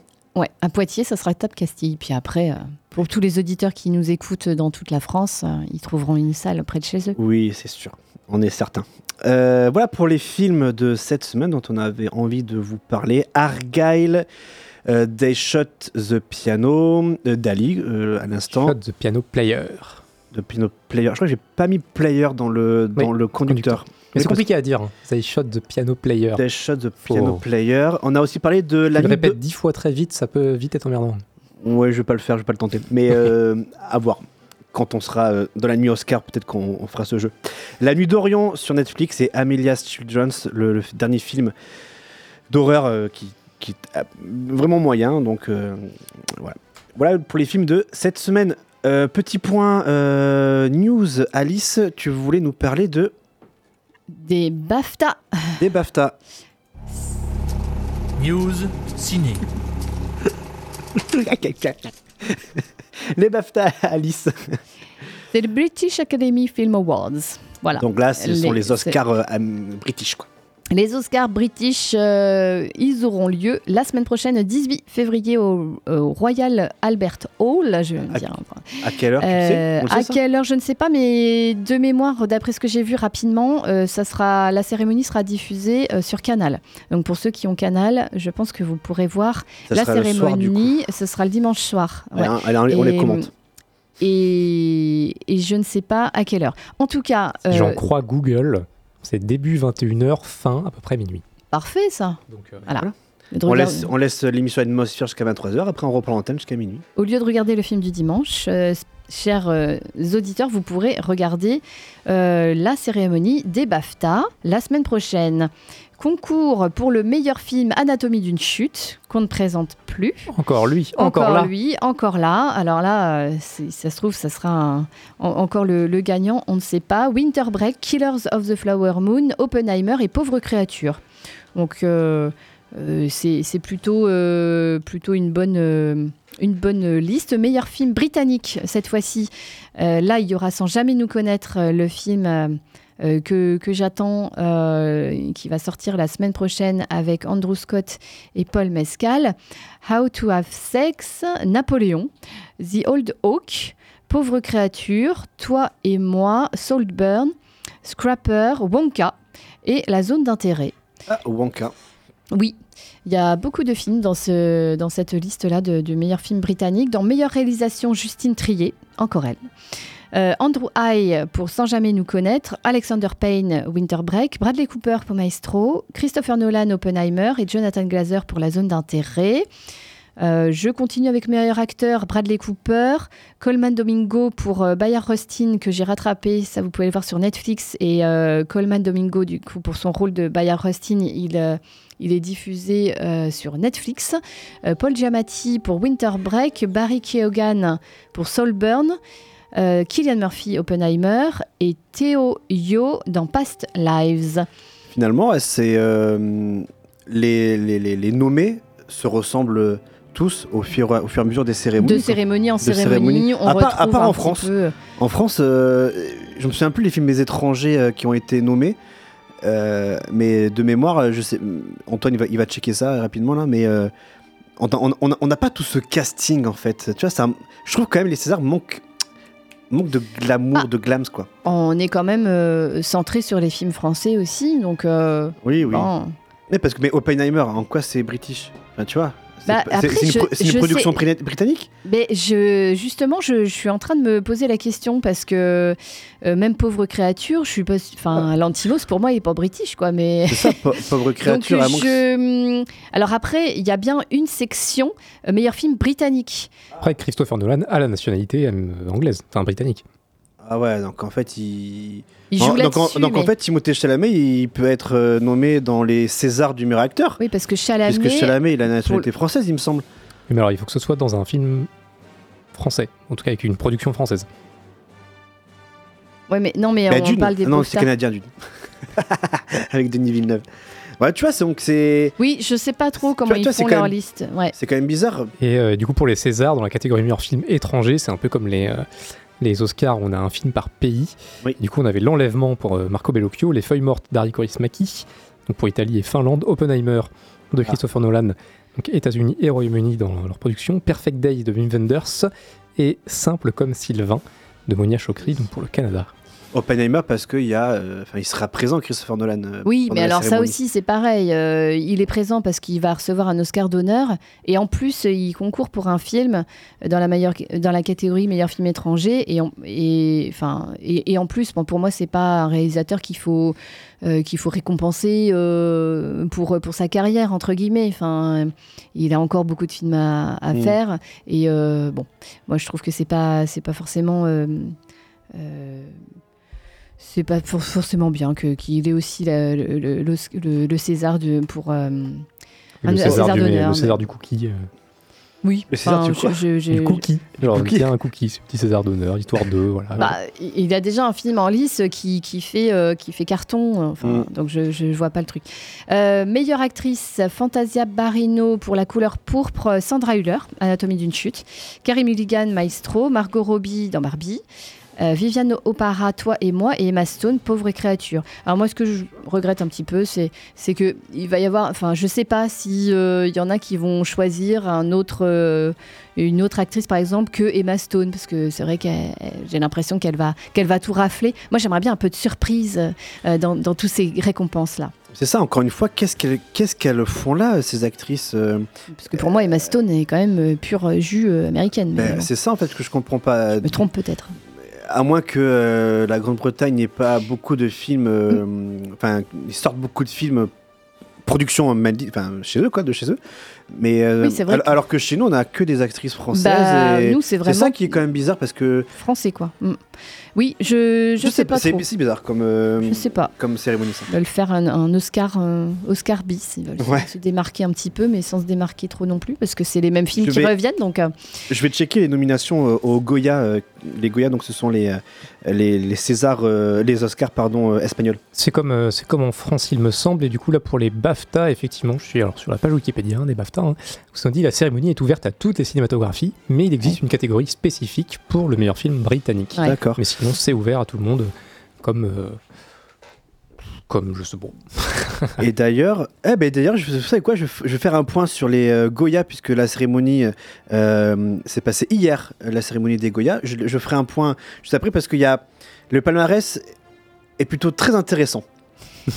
Meilleur acteur dans un second round pour les BAFTA, Robert De Niro, Robert Downey Jr., Jacob Elordi pour Saltburn, Ryan Gosling pour Barbie, Paul Mescal, Jamais sans nous connaître, et Dominique Sessa pour Winter Break, pour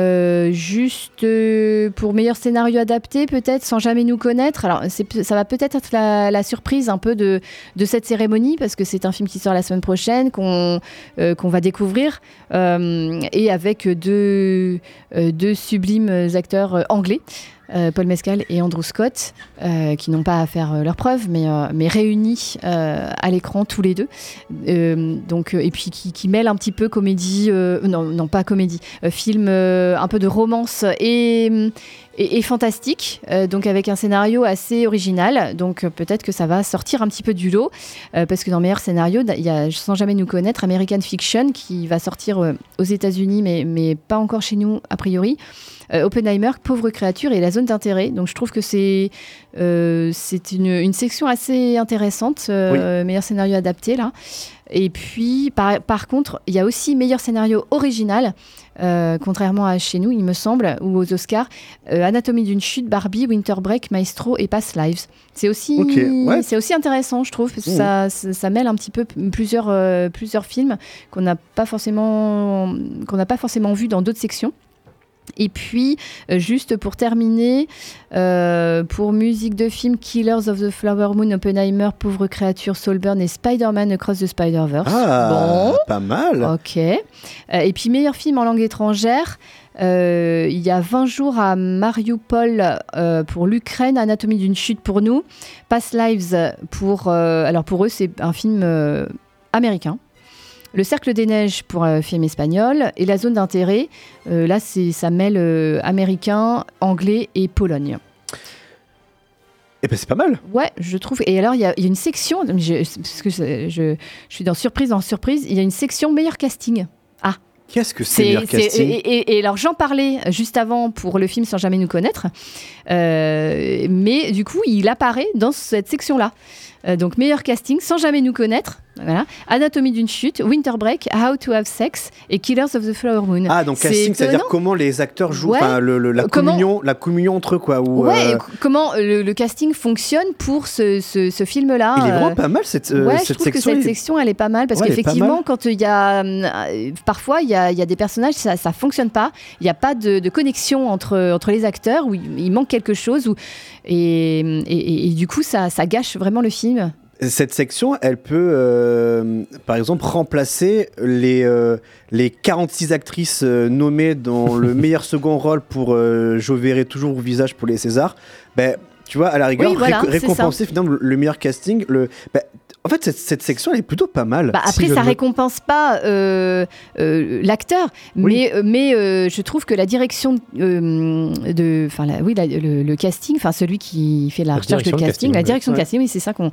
Je trouve que c'est bien de récompenser ça parce que tu mets un acteur et puis un autre où il y a pas de connexion, où il y a pas de feeling. Après, ça se voit, hein, des acteurs qui s'entendent pas du tout dans la vraie vie et en fait qui te sortent un truc complètement hallucinant. Je pense à Roméo plus Juliette parce qu'apparemment DiCaprio et Claire Danes ne s'entendaient pas. Les petits mouchoirs. Ça se voit un peu. Non, mais effectivement, ça peut gâcher vraiment une idée et une mise en scène et un film. Antoine. Du coup, oui, je rebondis là-dessus puisque à partir de 2026, visiblement, cette nouvelle catégorie du meilleur casting apparaîtra aux Oscars. Ah, super. Ça a été annoncé dans la semaine ou la semaine d'avant, où du coup l'Académie des Oscars a déclaré les directeurs de casting jouent un rôle essentiel dans la réalisation des films, et à mesure que l'Académie évolue, nous sommes fiers d'ajouter le casting aux disciplines que nous reconnaissons et célébrons. Voilà, donc ils ajouteront également aux Oscars cette statuette-là à partir de 2026. Eh ben, c'est plutôt réjouissant. Ouais, c'est plutôt sympathique et je pense que cette section-là elle m'intéresse beaucoup. Avant de parler, donc je le disais, du palmarès des Goya, on va se faire une petite pause musicale quand même juste avant, pour ensuite finir sur le contest et le point box-office. D'ici quelques minutes, je vous dirai donc le palmarès des Goya et j'ai envie qu'on s'écoute une chanson que j'ai... Que j'ai réécouté dans le train en venant à la radio, et je pense qu'Antoine va te faire quelque chose, cette chanson. Je sais pas pourquoi, mais quand j'ai réécouté, j'ai eu une bombe nostalgique qui a explosé dans ma tête, et je me suis revu il y a presque 10 ans avec Milady et tout. Je sais pas laquelle tu... Tu m'intriguais. Mais écoute. Attends, écoute. J'entends rien. T'inquiète, ça va venir. Ah non, pardon. Non, attends. C'est moi qui me plante. Excuse-moi. Et là, c'est bon. Attention.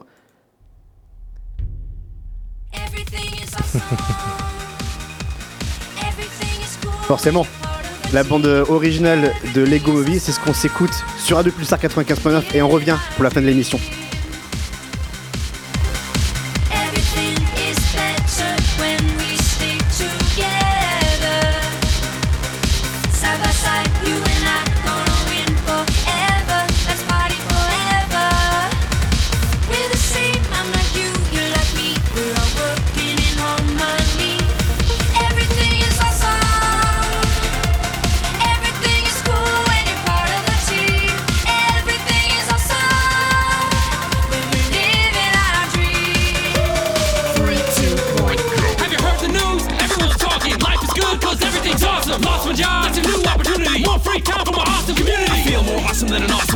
Dip my body in chocolate frosting. 3 years later I shot the frosting. Smelling like a blossom, everything is awesome. Stepped in mud, got new brown shoes. Awesome to win and it's awesome to lose. Awesome to lose. Everything is better when we stick together. Side by side, you and I gonna win forever. Let's party forever. We're the same, I'm like you, you're like me. We're all working in harmony. Everything is awesome. Everything is cool when you're part of the team. Everything is awesome when we're living our dreams. Blue skies, bouncy springs. We just named you awesome things. A Nobel Prize, a piece of string. You know what's awesome? Everything. Dogs and fleas, allergies, a book of Greek antiquities, brand new pants, a very old vest. Awesome items are the best. Trees, frogs, clogs, they're awesome.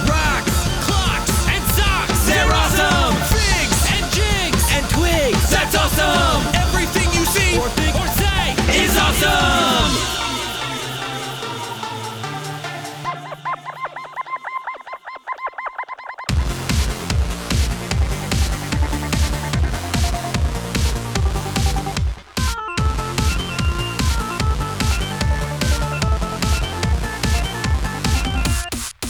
Everything is awesome. Yeah.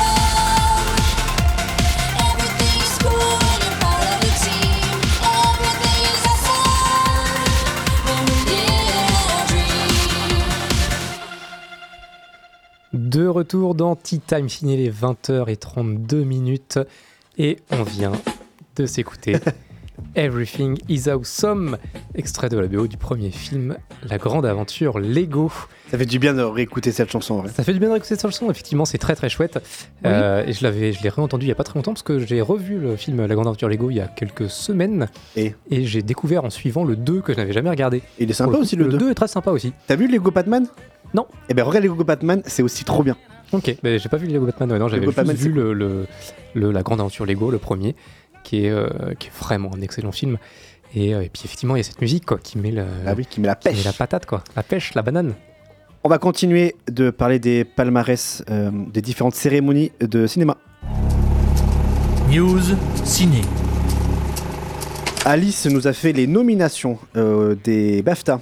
La cérémonie se déroulera la semaine prochaine, et moi j'ai envie de vous faire un méga point sur les Goya, parce que je viens de découvrir le palmarès à l'instant. Je suis extrêmement content de ce que proposent comme récompense les Espagnols. Ils ont tout compris d'ailleurs au cinéma, sachez-le. Déjà pour commencer le prix Goya d'honneur, c'est pour la grande Sigourney Weaver, voilà, gigantesque. Sigourney Weaver, c'est son petit... pardon, c'est son prix Goya international, pardon. Je me suis trompé, international. Après, film européen, Anatomie d'une chute, Justine Triet, c'est elle qui l'a eu. Et puis, grosso modo, sur toutes les autres sections de cette cérémonie, il y a un film qui se dégage, si je puis dire, de cette cérémonie, avec une certaine grande légitimité. Pourquoi, Alice, tu me regardes comme ça ? Tu vois pas de quel film je parle ? Si, je crois. Et 13 nominations, 12 récompenses. Voilà, donc je ne sais même pas quelle est la section pour laquelle il n'a pas eu la récompense, mais on veut bien se parler du Cercle des Neiges, La Società della Nieve, le dernier film de Juan Antonio Bayona, qui est disponible sur Netflix.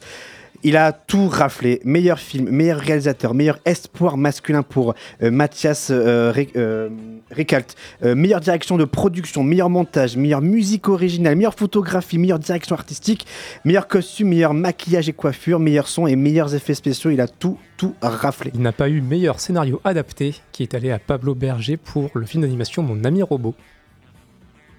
Eh ben, tant mieux, tant pis. Mais voilà, sur 13 nominations, il a tout raflé. Et d'ailleurs, juste comme ça, mais quand Juan Antonio Bayona fait un film, on peut être sûr que les Goya se gavent en récompense. Ils se gavent en récompense, Bayona, parce qu'à chaque fois qu'il fait un film, à part pour Jurassic World Fallen Kingdom, et encore, je crois qu'il faut comme vérifier, je crois qu'il a un petit prix... au Goya, mais je suis pas sûr, mais en tout cas ces autres films, donc l'Orphelinat, The Impossible et Quelques minutes après minuit, à chaque fois rafle toutes les récompenses au Goya. Donc voilà, ça prouve bien que ce monsieur est un très grand du cinéma, sans flagornerie aucune bien sûr, c'est un très grand du cinéma, donc on est très content pour lui qu'il ait eu toutes ces récompenses. Voilà pour le petit point palmarès Goya. On vous le rappelle encore une fois, on commentera ensemble la 96e cérémonie des Oscars. Ça sera dans 4 semaines, dans la nuit du 10 au 11 mars. Nous serons là à partir de minuit. Il y aura, comme d'habitude, l'émission de 19h à 21h, comme d'habitude, avec l'actualité cinéma. Et ensuite, il faudra attendre 3 heures de plus pour arriver à minuit, et on commentera ensemble cette 96e cérémonie. Et ça sera très certainement autour de 5h du matin, où l'on découvrira le meilleur film qui a été donc qui sera récompensé. Ça sera dans la nuit du 10 au 11 mars sur Radio Pulsar, que ce soit sur la bande FM, mais aussi en direct en streaming sur le site radio-pulsar.org. Allez, on va se faire avant le contest d'Antoine, un petit point box-office. Je vais commencer par le box-office français. Que s'est-il passé la semaine dernière, dans la semaine du 31 janvier au 6 février, sûrement. La zone d'intérêt, 240 000 entrées pour sa première semaine d'exploitation. C'est lui qui est en première position. En deuxième position, Argyle, avec 220 000 entrées, donc à 20 000 entrées d'écart. Et c'est ce que l'on disait tout à l'heure quand on a chroniqué sur Argyle. Argyle avait 2 fois plus de salles que la zone d'intérêt, et la zone d'intérêt a fait plus en termes d'entrée. Un coup de dé, Alice en avait parlé il y a 2 semaines, de un coup de dé, 135 000 de plus pour 360 000 en cumulé. Pauvre créature, tiens, c'est intéressant, Pauvre créature, 6ème place, 93 000 entrées de plus pour un cumul à peu près de 410 000 entrées, donc c'est plutôt une bonne perf. Wonka arrive 8ème avec 70 000 entrées de plus pour 3 600 000 en cumulé au bout de 7 semaines d'exploitation. Et puis, qui revient là, parmi le top 10, qui c'est qui arrive là? Tout coup, je suis là. C'est moi qui vais rafler toutes les récompenses. C'est Anatomie d'une chute avec, pour sa 23e semaine d'exploitation, c'est un truc de fou, 65 000 entrées de plus pour 1 500 000 à peu près d'entrées. Et d'ailleurs, je crois que même, il les a dépassés, puisque là, ce sont les chiffres qui datent à peu près, qui datent de mardi dernier. Donc, depuis, il a dépassé le 1 500 000 entrées que j'ai vu. D'ailleurs, Anatomie d'une chute, j'en avais rapidement parlé la semaine dernière, puisque je vous ai appelé par téléphone. Et Anatomie d'une chute, effectivement, ça vaut ce qu'on dit, hein, par rapport à ce que disait Mathias. Effectivement, c'est un très très grand film français et que je vous conseille de rattraper. Et il sera dispo sur Canal+ fin février pour ceux qui ont Canal+. Petit point box-office US, qui sont les vainqueurs? Eh bien, c'est Argyle pour sa deuxième semaine d'exploitation avec 6 500 000 en dollars de plus. Il récolte, mais franchement, ça fait un bide total.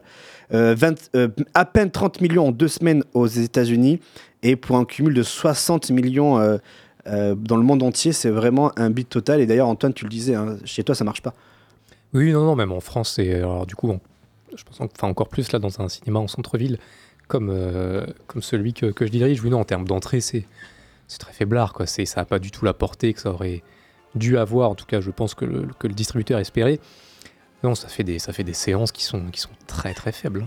Ouais, donc Matthew Vaughn, malheureusement, il se tape un petit bide. Ensuite, on a en 2e position un nouveau film qui s'appelle Lisa Frankenstein, qui a récolté 3 millions, presque 4 millions pendant ce week-end-là. The Beekeeper avec Mathis, on en parlait avec Jason Statham, qui fait un petit carton quand même, 55 millions aux États-Unis, et pour un cumul de presque 135 millions à l'international, oui.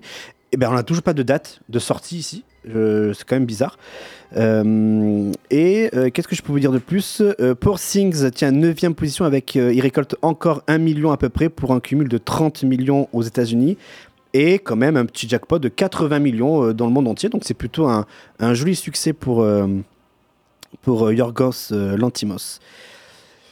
Voilà tout ce que je peux vous dire sur ce point box-office. Il est quelle heure? 20h40, ça va, on est tranquille. T'as combien de questions pour le contest, Antoine? Qu'est-ce que t'as, toi? J'en ai rajouté quelques-unes pendant l'émission. J'en ai 1, 2, 3, 4, 5, 6, 7, 8. Bon, allez, on va... on va se taper la honte, Alice, c'est sûr, parce qu'on va rien savoir. Pourquoi? Pas sûr. Mais non, bon, ça va aller, ça va bien se passer. Moi, j'y crois. Tu crois? Eh ben alors, on y va, c'est parti. C'est parti pour le Tea Time contest, le test, pour voir si vous êtes au courant de l'actualité cinéma du moment. Des déclarations, quelques questions, un joyeux anniversaire aussi, puisque j'ai décidé maintenant, j'aime beaucoup les anniversaires. 1 point par bonne réponse, et que le meilleur, ou le moins pire en tout cas, gagne. Ça va être plus ça, moins pire gagne. On commence direct. Oui.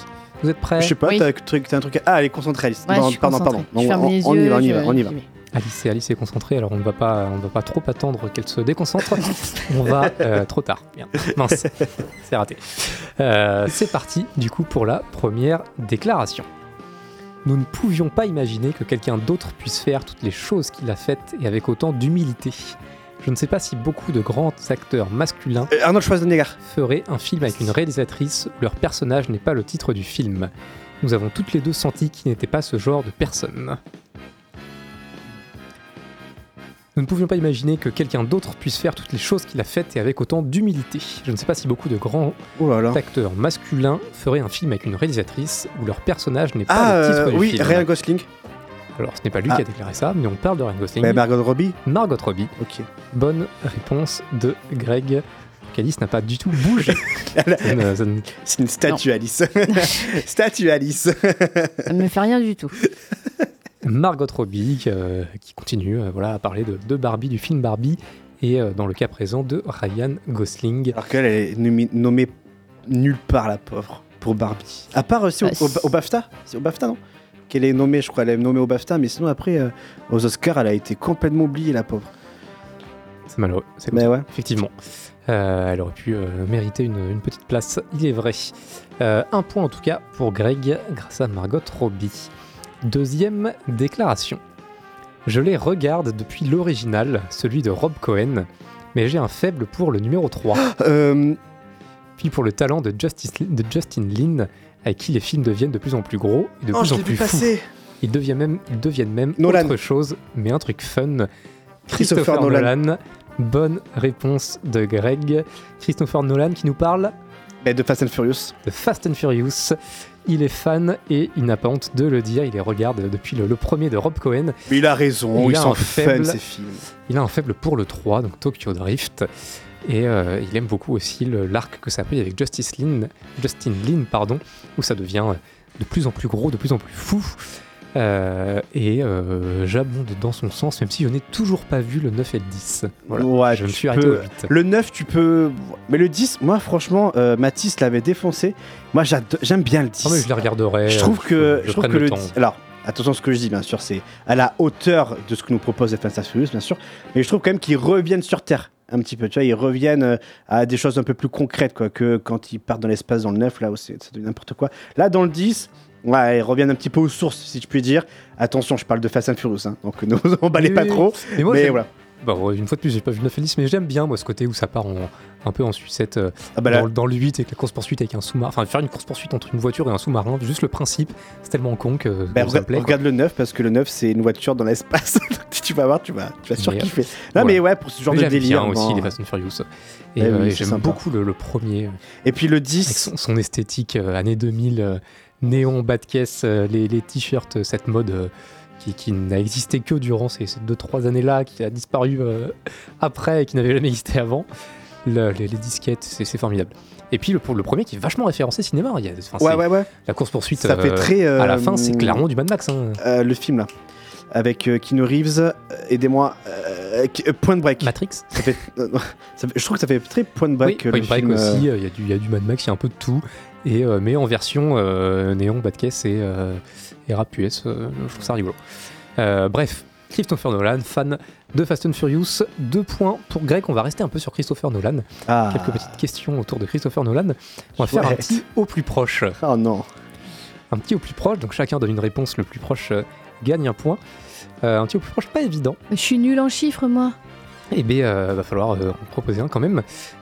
Sur l'ensemble de sa carrière, sur l'ensemble de ses films, horrible. Combien d'entrées a fait Christopher Nolan en France ? D'entrées en France ? Sur l'ensemble de ses films, donc en comptant Following, qui n'avait pas fait beaucoup d'entrées en France, mais qui en a fait un petit peu, jusqu'à Oppenheimer, son dernier film en date. Je peux vous rappeler rapidement, si vous voulez, les films qu'il a réalisés. Following, Memento, Insomnia, Batman Begins, Le Prestige, The Dark Knight, Inception, The Dark Knight Rises, Interstellar, Dunkerque, Tenet et Oppenheimer. Il y a du lourd quand même. Sur l'ensemble de ces films-là, combien Christopher Nolan a fait d'entrées en France ? Une réponse chacun, le plus proche marque un point. Je sais pas, Alice, tu dis quoi, Alice ? Moi, je sais pas. Parce qu'il y a quand même des grands films. Bah oui, c'est ça. Il y a des, la trilogie Dark Knight. 12, ça fait 12 films. Il y a 12 films. 12 films. Il fait quoi ? Il fait 3 millions par film, à peu près. Oui, bah au moins, oui. Je sais pas. Allez, moi je dis... Vas-y, dis quelque chose. Attends, j'essaie de compter déjà. Je sais pas compter, moi, donc ça me prend du temps. Bah, tu mises sur 2. Allez, je dis 28. Parce que entre 2 et 3 millions, ça fait 28. Ah bah, je dis 30 alors. Ah, si c'est 29, tu fais comment ? Mais c'est pas 29 piles, dans tous les cas. Bon, 28 millions. Et le point... Non, 28 millions 1. 28 millions 1. Le point du coup va à toi, Greg, puisque la bonne réponse était 27 304 000 entrées. 304 et 994. Et des poussières. Voilà. 27 millions d'entrées. Et c'est quoi son plus grand score ? Ça doit être, je pense, ça doit être The Dark Knight peut-être. En France, non. Ah, Inception peut-être ? Ah, Inception, ouais. Inception, ah oui, c'est 4 millions Inception, je crois. 4 millions 100, un truc comme ça, Inception. Un petit peu plus, parce que Oppenheimer, on est à 4 millions 496.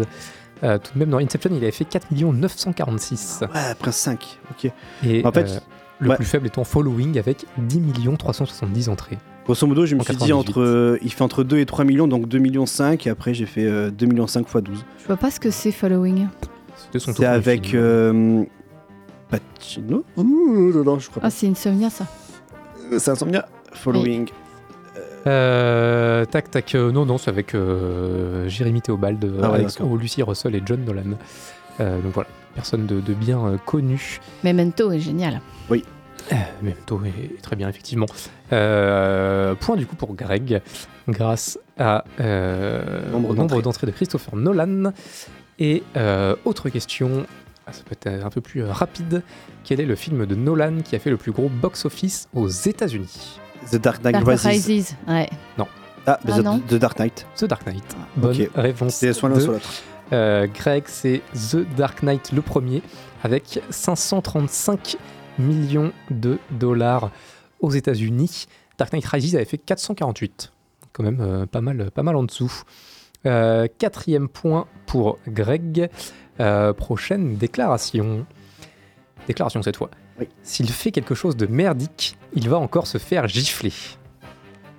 Will Smith. Ah non, mais Chris Rock. Ce n'est pas Will Smith ni Chris Rock. S'il fait quelque chose de merdique, il va encore se faire gifler. Pardon.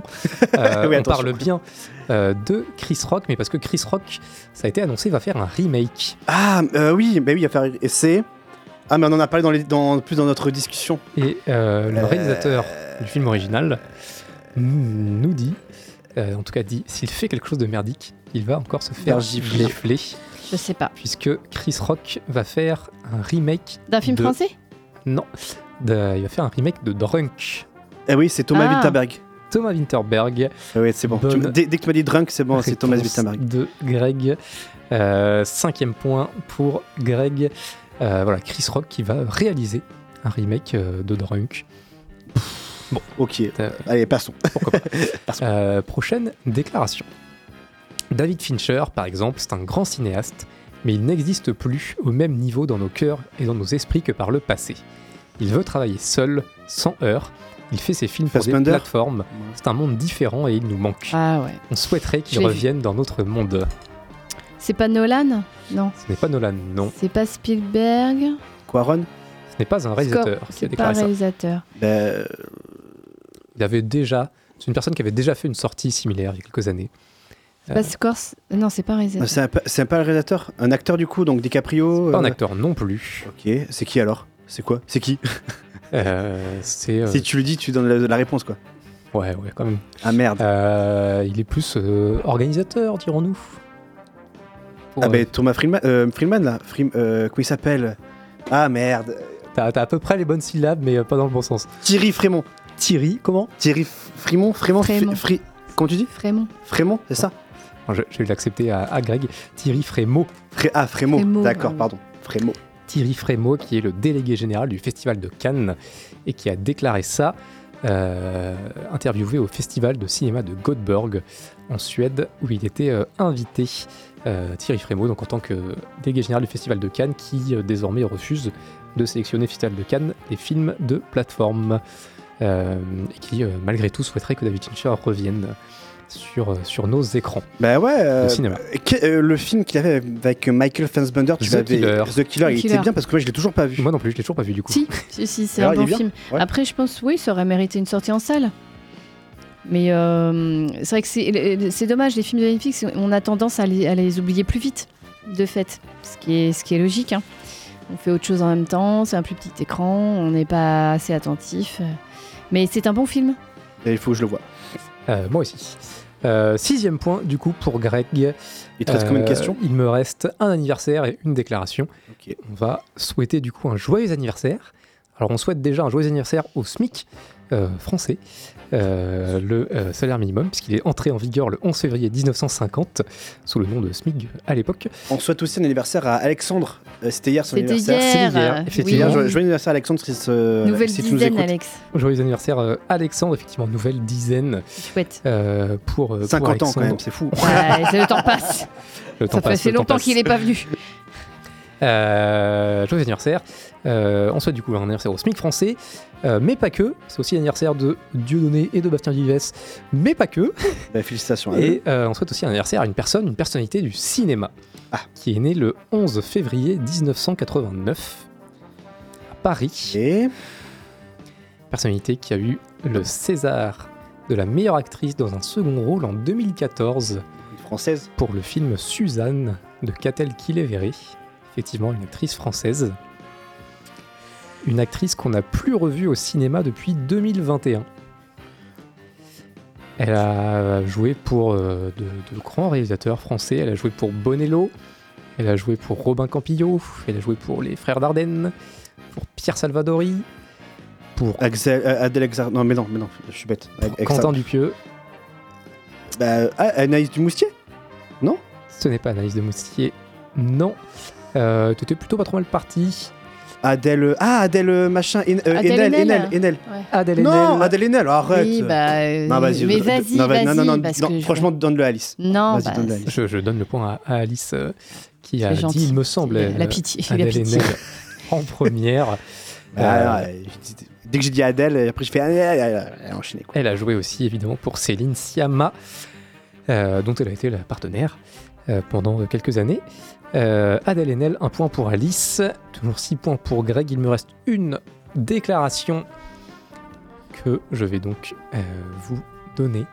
J'ai eu un entretien avec Ghost House Pictures, durant lesquels j'ai senti un vrai intérêt pour ma façon de travailler. Quand ils m'ont proposé de réfléchir à un film Evil Dead, j'ai posé mes exigences. Fidel Vrez. Tourner avec mes techniciens, faire la post-production en France, écrire le scénario. Vanitschek, Sébastien Machin, Vanitschek, le réalisateur de Vermine. Sébastien Vanitschek. Oui, je l'avais vu passer celle-là. Bonne réponse, réalisateur de Vermine. J'ai posé mes exigences, tourner avec mes techniciens, faire la post-prod en France, écrire le scénario. Ça tombait bien, c'était leur idée que ce soit un film 100% original dont j'aurais la maîtrise totale. Sam Raimi est un producteur très protecteur de la vision des gens avec qui il travaille. Sébastien Vanitschek, réalisateur du film Vermine, sorti il y a quelques semaines et qui a été recruté, je pense qu'on peut le dire comme ça, par Sam Raimi pour réaliser un film Evil Dead. Et bien avec grand plaisir. Et je pense que ce qu'il a proposé pour Vermine, qui est sorti en fin d'année, et ben ça promet du très très lourd pour Evil Dead, surtout que je pense qu'en termes de création, il va pouvoir plus se lâcher. Avec peut-être un peu avec plus de budget forcément, donc il va pouvoir plus se lâcher et forcément ça va être jouissif pour lui et je lui souhaite d'avoir la carrière d'un Alexandre Aja tout simplement et j'espère qu'il pourra marcher sur ces plateformes comme ça. Plate-bande. Sur qui pourra avoir une belle carrière. Le suivre, dans cette belle route. En tout cas, on lui souhaite bon voyage. Bon courage. Bon courage. Il faut que je le sorte ce son-là. Sébastien Vanitschek, bonne réponse de Greg. Greg, tu remportes ce contest. Bravo. Face à Alice, 7-1. Et l'objectif, c'était de rattraper Mathis. On en est où des points globaux ? Alors, si on fait le cumul des points global depuis le début de la saison, Alice, tu as 14 points. Depuis le début de la saison, tu es toujours derrière Mathias qui en a 18, mais juste devant Jeanne qui en a 12. Et si on regarde vers la tête du classement, Mathis qui était absent aujourd'hui a 41 points désormais. Greg, tu en as maintenant 42. Allez, Mathis, prends ça. Et oui, Mathis, t'es absent, Mathis. Qu'est-ce que je te dise, Mathis, t'es absent. Oh zut. Attends, je savoure parce que le gars, je pense que quand il va savoir ça... derrière, là, il doit être en train d'être... il va bouillir quand il va savoir que je passe devant lui. Ça va être du premier degré, en plus, je pense. Mais vraiment, la semaine prochaine, donc il y aura émission. Soyez là. parce que je vous assure que ça va être la guerre entre Mathis et moi.